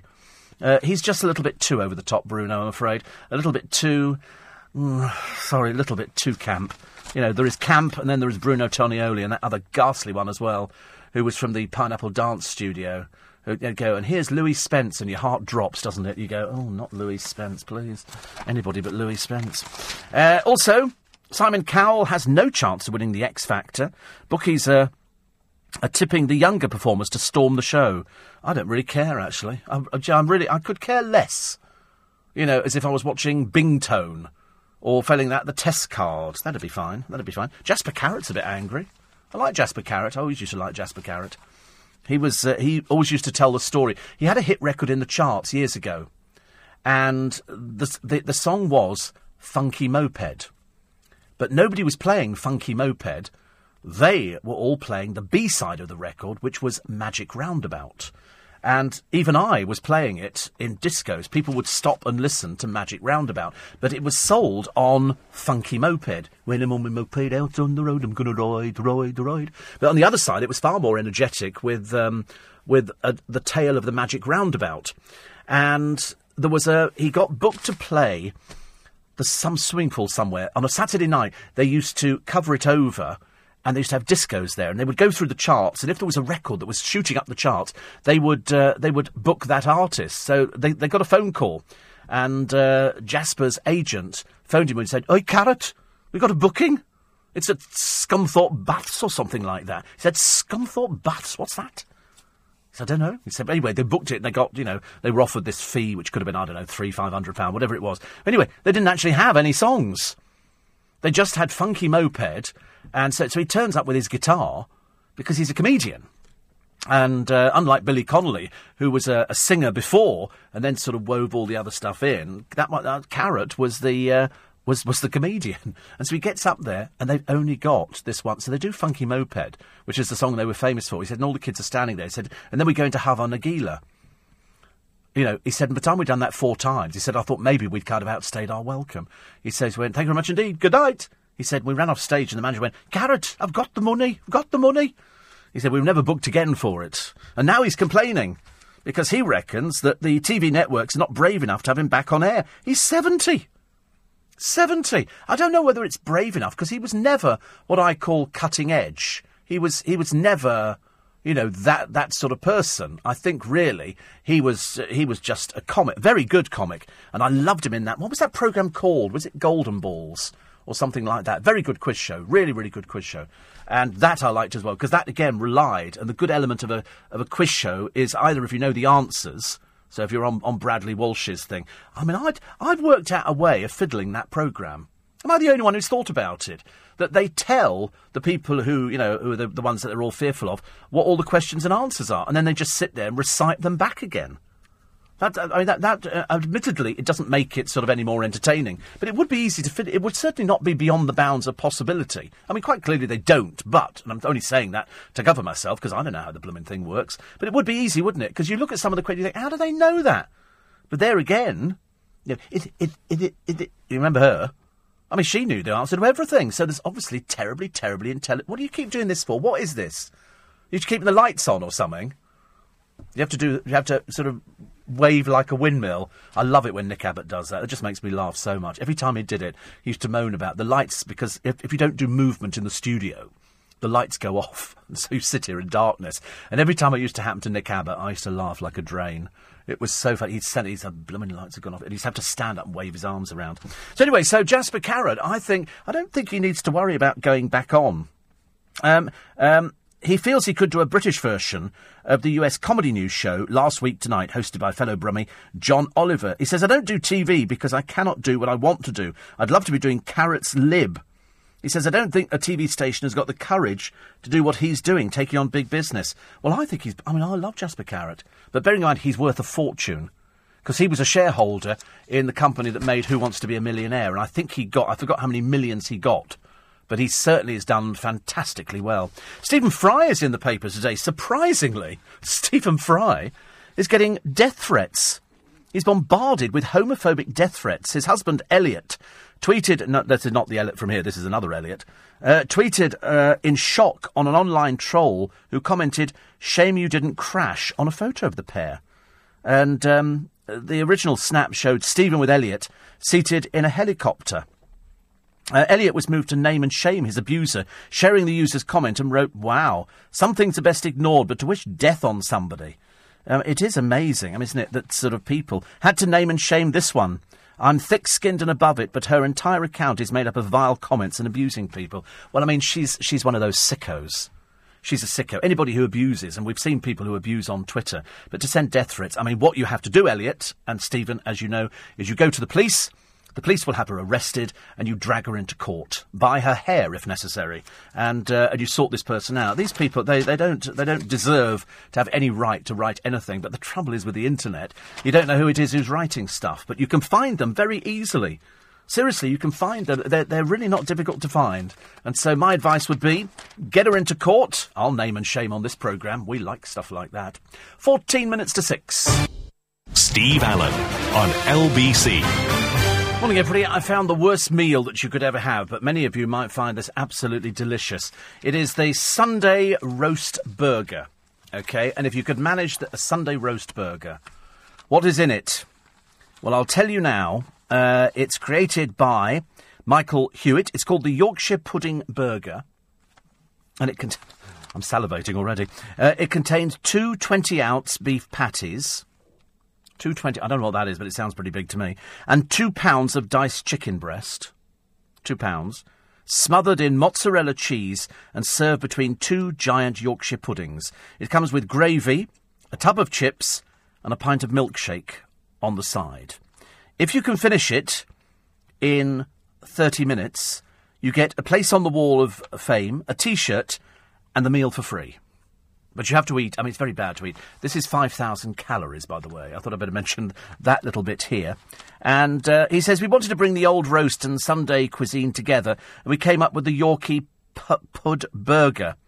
Um, so we joined the American cuisine, the burger, and the quintessentially British food, the Yorkshire pudding, which, other than fish and chips, is one of the most uh, British dishes. You could call it the fusion of the countries.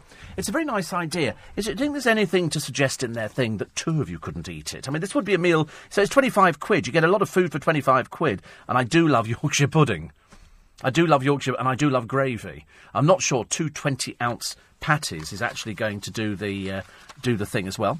Uh, Britain's first openly gay rugby referee is in line to take charge of the World Cup final next month. Nigel Owens came out eight years ago he said it was a far more frightening step than taking charge of a top rugby match, but my life changed, my refereeing changed, and it took off from there. He comes from uh, Difford. And he said that he tried to take his own life when he was 24, but he's now a leading contender to take uh, control of the final at Twickenham. Good heavens above. I mean, honestly, it's just rife everywhere now. Not even the hallowed portals of Twickenham, ladies and gentlemen, are safe for it. A gay referee. Did you ever think you'd be sitting here, Stephen, in the year 2015 saying a gay referee? The answer is not. Well, not, not when I read you a story that Stephen Fry gets death threats from some, some Twitter troll who's probably an ugly and uh, and sort of says, "I hope you and your boyfriend die in a crash." Husband, incidentally. Uh, I'm always part of the 4am spike, says Nick in in Bexley. But I'm uh, always driving to work, so I never get the chance to send you a message. But the only thing that can actually get me to work, I'm going to Salzburg in a few weeks. Starting to worry about getting there as I'm driving. Will I still get through? Yes, you'll still get through. Oh, it's. Oh, I'm so sorry. sorry, my phone was off again. I have got it turned off. Producer never believes a word. Um, um, so uh, yes, Salzburg is absolutely beautiful. It's it's picture postcard. It's picture postcard stuff, and the reason it's picture postcard is because it's where they filmed The Sound of Music. They did a lot of the the shots in Salzburg. The one thing was the the Salzburgers hated The Sound of Music hated it. Since then, of course, they've capitalised on it every which way but. And there's now Sound of Music tours. If you're very lucky, you might get a member of the cast who actually joins you, because one of the girls goes over there quite a lot. And uh, she absolutely loves it. And so it's very pretty. Prettier than Vienna. I think even Paul Hollingdale would agree that Salzburg is prettier than Vienna. It really is. You know, it's it's pretty chocolate box Tyrolean. It's it's lovely. It's really lovely. I mean, I, but I, I like Vienna. I'm a bit biased because I, I sort of just, you know, I spent nine years in, in Vienna and loved every minute going backwards and forwards, working over there and working over here. And it was super. It was really, really super. And, uh, and Salzburg, lovely. So you'll love it. And I think you'll have no trouble getting there at all. You'll have no trouble getting in or no trouble getting out. Just remember to make sure you got, you know, your papers with you and stuff like that. I found my, uh, my blooming, uh, passport the other day. You often think, I wonder where, because I lose things, as you know, left, right, and centre. And uh, so I'm, I'm trying not to lose things at the moment. And at the moment, it's uh, it's um, it's it's the uh, the document for the car, which is uh, which is dreadful. Uh, Steve Warren uh, wrote to me and said the T cut worked, but but the new one, there's one especially for heavy scratches. Can hardly see it now, but I'll definitely get it resprayed. Yeah, I mean, I said to you before, you must really when you when you get this T cut because it, it, you just need to rub it circular in. I mean, how, can I describe this? Yeah, you sort of t- it, will be worth doing a, a respray because they can do it probably quite easily. Uh, but and you can probably do it on the insurance, I, I should imagine. But if, if you're doing the T cut on this, don't just wipe it straight along it. Do it swirly, swirly, so it's almost melt. I always see it as trying to melt the paint, and so it fills in the gap, and it looks a lot better and makes you feel a lot better as well about it. Because he had his car keyed the other day, and I said, well, the best way really to sort it out is to go and get T cut, and that would be uh, would be better. Well, at least it makes him feel a bit better. Kate says, if you bought a new Panda, you could reduce the amount of clutter in the boot. Uh, but, I mean, seriously. Seriously, do you honestly believe, listening to me over all these years, that Steve Allen could be seen in a Fiat Panda? I mean, seriously, I wouldn't. I mean, I have been in a panda, but it's not. Uh, it's not so good at all. Actually, not so good. Uh, another one here. I remember being in a local pub watching 9/11, and uh, a lot of people thought it would, uh, you know, them, you know, it, it was it was just. Oh, sorry, the phone's going off again. I'll have to sort of hide it. Have to hide the photo. You can't call it. Uh, how about uh, instead of using animals for testing, they should do convicted rapists and people like that. Yes, I mean that was put around some years ago, and and I don't think. I don't think you could you could ever do that. You really don't. But uh, apparently, if the morning sickness drug had been tested on rabbits, thalidomide would not have happened. Uh, another one here says all diabetics. Says Jim, be warned. Look after your feet. Listen, I um, I've been warning people about feet for diabetics for ages and ages and ages. Uh, another one here. I'm so bored with the Jezza and Diane patronising and pontificating, and I've now been tuning in for six weeks. I've abandoned, says Pat, all other radio stations. There you go. And uh, lots of baking for Thanksgiving, says Charlotte. Lots of apple pie, and from what I see on film, lots of cookies. Uh, which is good. Good news about the cat, says Fran. The super vet operated successfully. Cat made full recovery. Oh, thank goodness for that. I do, I do worry about that. Hazel in West London says, uh, I used to listen to the station with my dad when I was younger. Uh, and I used to get ready for school. Many years later, your show keeps me company and sane when my son is restless at night. Yes, you've got to have some reason. Well, you know Charlie Girling. Charlie Gurley, I mean, she's addicted because she's now doing feeds all over the place. But every time we actually talk about uh, talk about food, everybody gets a bit upset on this program. So I, I try not to mention food as uh, as often as I would. Uh, Stevie just made me laugh again with the fat slob comment, and I'm 66. I think you're never too young to start uh, laughing. Uh, 84850 steve at lbc.co.uk. And uh, everything we weave in, there is nothing we miss out on the programme. We, you know, otherwise it just is a little bit pointless. Uh, no chance now, says Jackie in Finchley, that I'm going to get back to sleep. I'm lying here chuckling out loud, which is good. Listen, I like the idea. I like the idea. I think it's absolutely fantastic that people sort of lie in bed still. I tend to forget. See, I assume because I'm up at this time of the morning, everybody else is up at this time of the morning. Uh, more of your uh, texts and uh, emails. Uh, Steve says, Peter, you must have a look at my photo. It's a selfie with Nicole Kidman. Yeah, I've got photographs with the celebrities as well. uh, 84850 steve at lbc.co.uk. Uh, Daily Mail uh, is uh, here this morning with um, Boden hitting the high street. The fashion catalogue, loved by yummy mummies, is going to open uh, a string of stores. I don't even know what it is, but apparently it's hugely successful. Uh, there's the Mayor of Pomposity. This is Lord Mayor Sonia Crisp's demands. She says uh, she's demanded city centre flat, new chains, and tells her officials, I'm the first citizen, I have rights too. And I don't know where she is actually. Oh, this is the one in. Is this in London? Good lord. So she wants a grace and favour department. Blimey. This is quite nice, isn't it, really? Uh, if you want to lose weight, the latest advice is try eating off smaller plates. Apparently, because you're, uh, you're eating off bigger plates, you think you have to fill the plate you have to fill the plate, and of course, you don't have to fill the plate at all. Uh, Corbyn's ragbag team of C-listers. Um, Diane Abbott, international aid. The Mail says, who? Key figure in Corbyn campaign, who's also from the party's hard left, though it didn't stop her sending her son to private school. A regular on TV, she's more likely to be fired for a gaffe than flouts out in protest at the new leader's policies. John McDonnell, the Shadow Chancellor, Heidi Alexander Health. Who? Who indeed, they say. And they run through them all. Chris Bryant, Vernon Coaker, Lucy Powell, Hilary Benn. Who?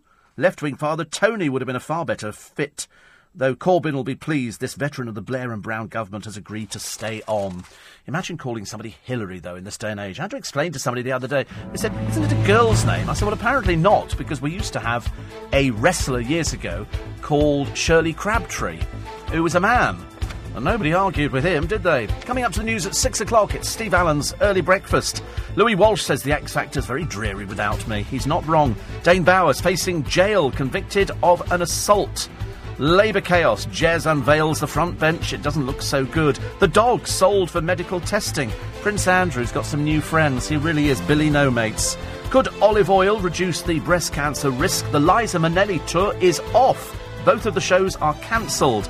The UK's most dangerous roads revealed, and Ringo Starr to auction some Beatles memorabilia. It's LBC. I'm Steve Allen.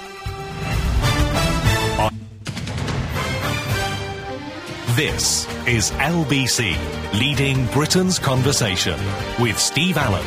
Tweet at LBC. Text 84850. Steve Allen on LBC. Morning, everybody. Five past six, Tuesday, 15th of September. With you till 6.30 this morning.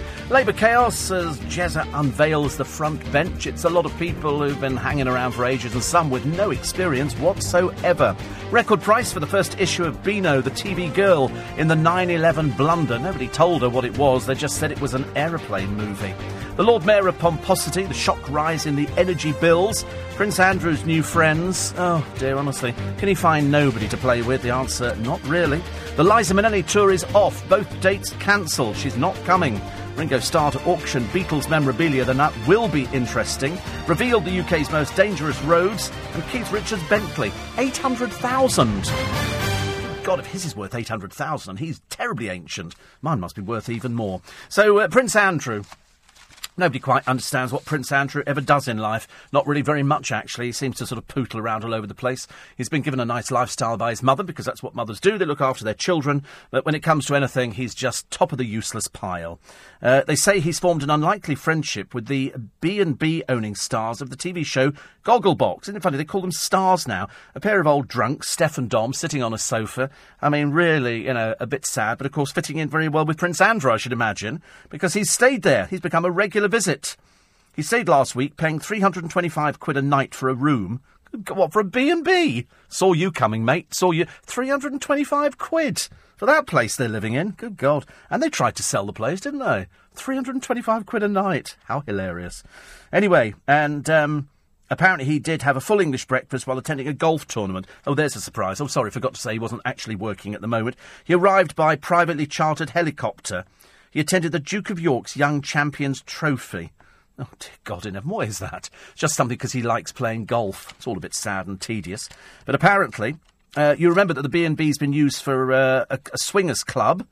Uh, people paid £500 a ticket for a no holds barred orgy. heavens above, honestly. I will say it's ridiculous, isn't it? A member of staff said Steph and Dom will be making no comment about the royal visit to respect the prince's privacy. They don't tell people, but everyone in Sandwich knows about it. He comes here every year. He's quite well known by people in the town as he walks around the shops and goes to local restaurants. Well, he's not working, is he? That's why. You're welcome to him. Welcome to him. Do you know that stressed mums start boozing first thing in the morning?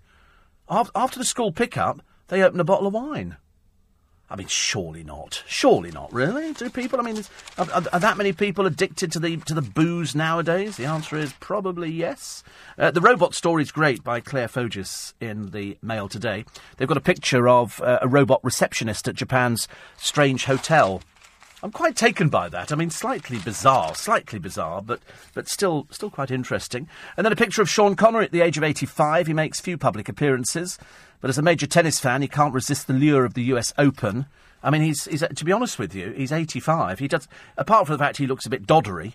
I noticed that the other day. There was somebody on the television, and I, I can't remember if I've told you who it was actually, but they, they appeared on a show the other day, and this and this person's in their seventies now. But what they're doing is the same thing they did years ago, um, which is sort of you know making the funny faces and doing. But of course now it just looks a bit odd.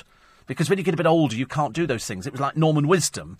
You know, when he started doing his funny things when he was a bit older, it was Dale uh, falling over and stuff like that. It was fine when he was younger. When he got a bit older, it was a bit different, a bit difficult. And I've interviewed a few other people over the years who, you know, you can see what they used to be like, and now they, they've sort of changed. And this particular person had changed quite a lot, but was still doing the old dimples and all that kind of stuff. It wasn't that. That's not a clue, incidentally, to the person. But uh, it was very interesting because I, I, I, watched it quite carefully, thinking, oh dear. They're now wandering into their twilight years. Um, and then the care home workers. A lot of people were talking about this yesterday on LBC. Should you ever call the elderly sweetie? And the answer is, yeah. Why not? You know, it, what, what, difference does it make? People like that. We had the other day somebody saying, oh, all right, handsome, and they like that. That makes people smile. You know, when you get a bit older, you want that sort of thing. Uh, forgot to tell you, uh, says Nick from Bexley, why I'm going to Salzburg. I'm competing in the World Beard Championship. Yes, I've seen the Beard Championship. He said it's uh, it's also the 125th anniversary of the town's marching band, so I'm sure you would love it. Yes, I know all about beards and stuff like that. Slightly off kilter. Slightly off kilter. Only because I've never had a beard. I've never ever had a beard in in my life. I don't know why. I don't know why.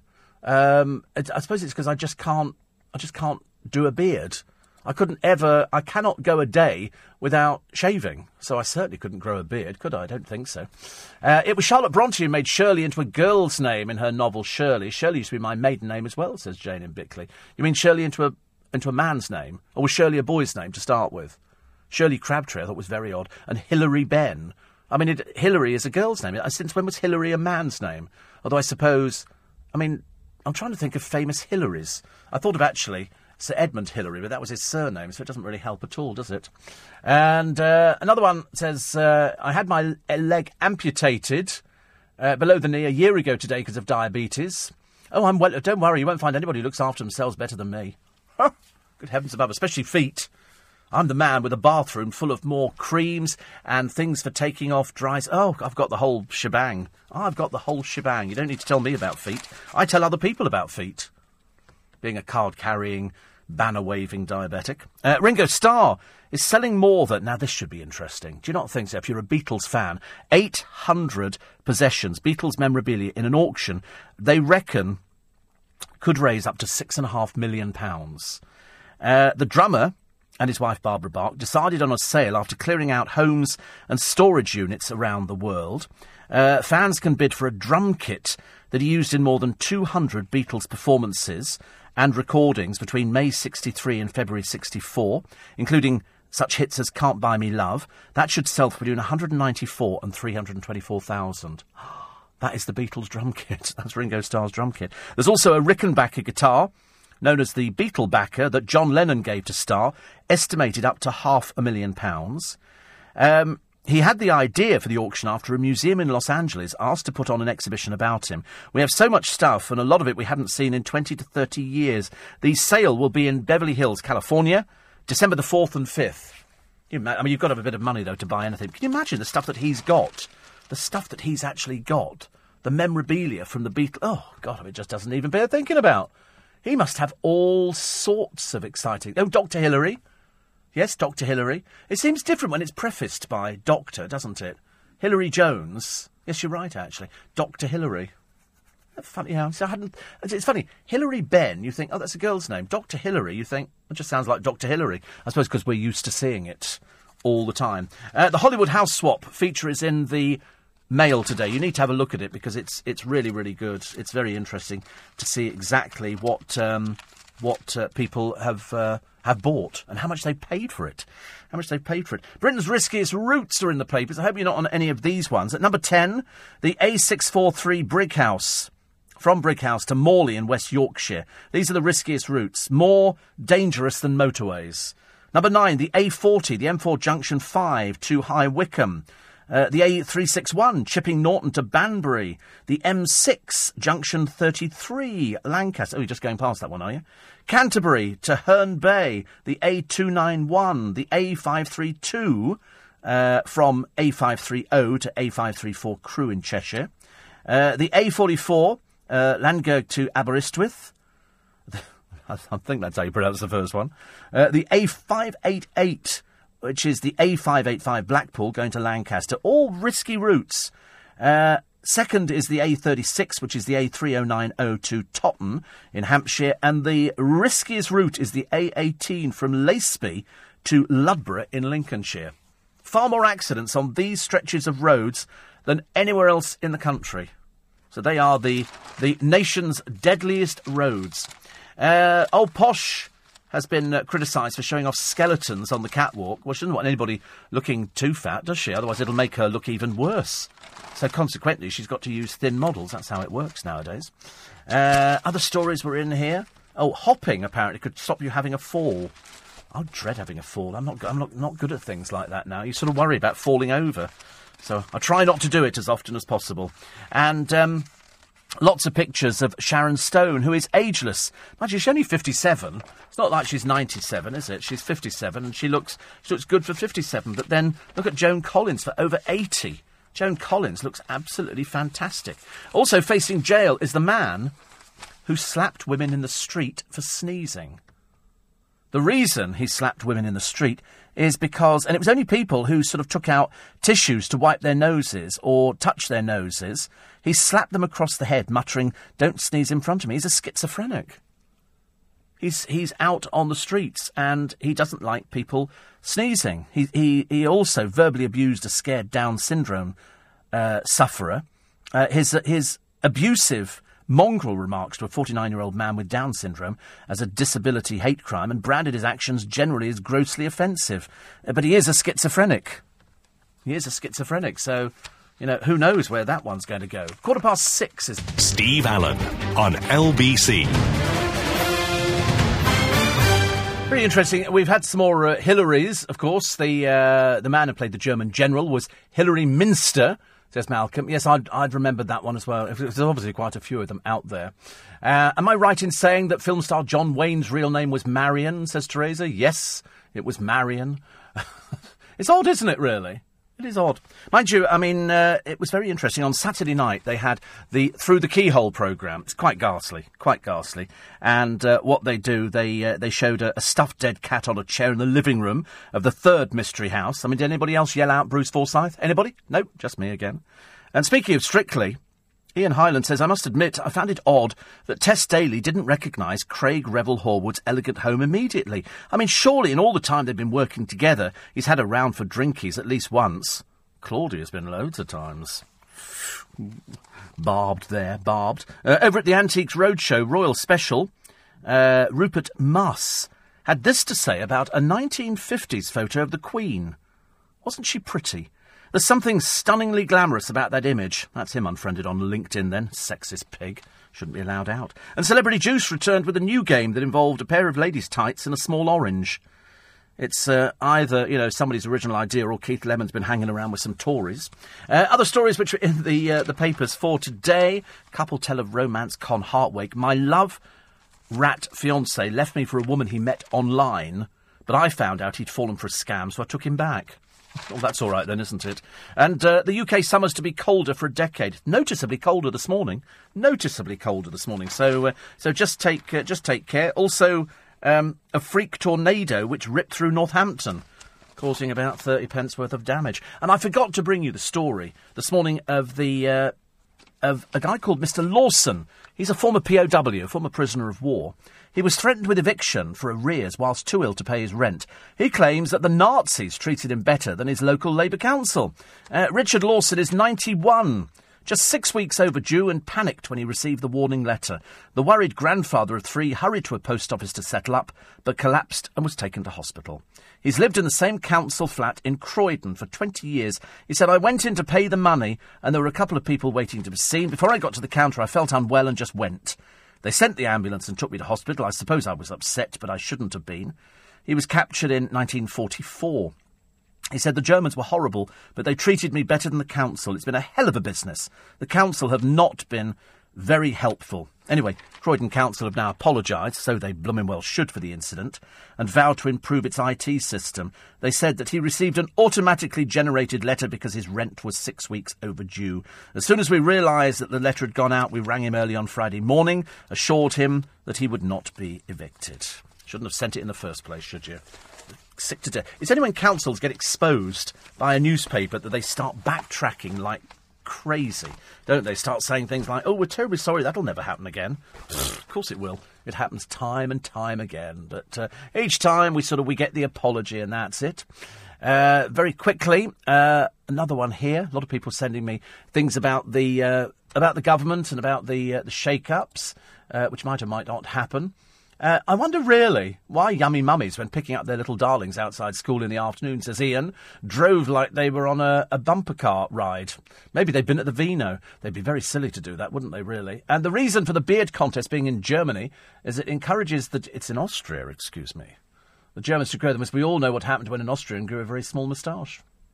Thank you, Danny, very much indeed. They do. They like these things abroad, don't they? They like you know competitions like the beard competition. Front page of the Daily Star. First Evan show ends in carnage. Boozy Chris top beer orgy, which is you know it's okay. They can do what they like. Their their their program. Uh, also, Simon Cowell and his acts, which are doomed. Time for more kissing, apparently. According to Peter Capaldi, who is the Time Lord, he said that there should be more time in the programme for kissing. Oh, we don't want kissy poos. No, thank you very much indeed. No, no, no, no, no, no. Definitely not, not kissy poos. Uh, all the uh, the posh models, as I say, they're all stick thin and also terribly plain. There's obviously something about models nowadays. Perhaps they just have to look androgynous. They don't really look particularly feminine, but they're wearing these ghastly clothes, ghastly clothes, and shoes, and it just looks awful. But perhaps they were cheap. Who knows? And um, and so if they get anybody who looks reasonably normal, she's going to look emaciated. So consequently, they employ stick thin models, and they do it all. They always get it gets them coverage whichever way they do it. If they're fat, they're fat. If they're thin, they're thin. And uh, and if they if they're not, nobody cares, do they? Uh, there's a shopaholic who nicked um, four stolen credit cards. Uh, her name's uh, Lubza Ashraf. She spent £77,000. She splashed out on jewellery, designer watches. She bought two Rolexes. And um, she admitted 18 counts of fraud. And uh, they haven't thrown her in prison yet. Well, I think they should do, really, don't you? I think just throw her in prison and go round and take everything back.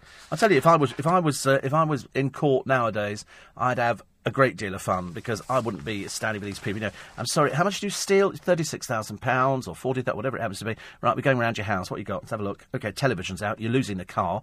Well, not my car. Well, you're losing it anyway. All right, and we're taking your walls, your windows, your doors, and everything else. Okay, that's your problem solved. Thank you very much indeed for your company this morning. I'll have a free podcast up for you in probably around about 15, 20 minutes, if we can get our skates on, which of course we always do every day. And, uh, and then I shall go home and try and find the blasted logbook for the car. It's going to be the bane of my life, this blooming logbook, isn't it? We shall never get the number plate changed, I can just tell. And uh, we sort that out, and even if we can't find the logbook, we've ordered a, a, replacement anyway, just in case. But I'm hoping this one will turn up very, very quickly. Uh, we're back with you tomorrow. I keep thinking it's Friday. No, it's not. Friday is the is the, the Rugby World Cup. That's Friday evening and Saturday evening. So uh, Twickenham to be avoided. I'm in Twickenham, opening Paul Cooper's fruit and veg shop at uh, five o'clock this evening. So if you want to pop down, it'll be a, it'll be a small affair, as they say, but uh, we'll have a little bit of fun. And you can listen to LBC whenever and wherever you like. You can download the LBC app. If you missed any of today's show, there is the podcast app. That's available for iPhones and now Android phones as well. I'm back with you tomorrow morning between 4 and 6.30. You can follow me on Twitter at Steve Allen Show. At 7, it's Nick Ferrari at breakfast, but coming up next, Lisa Aziz with the morning news. This is LBC.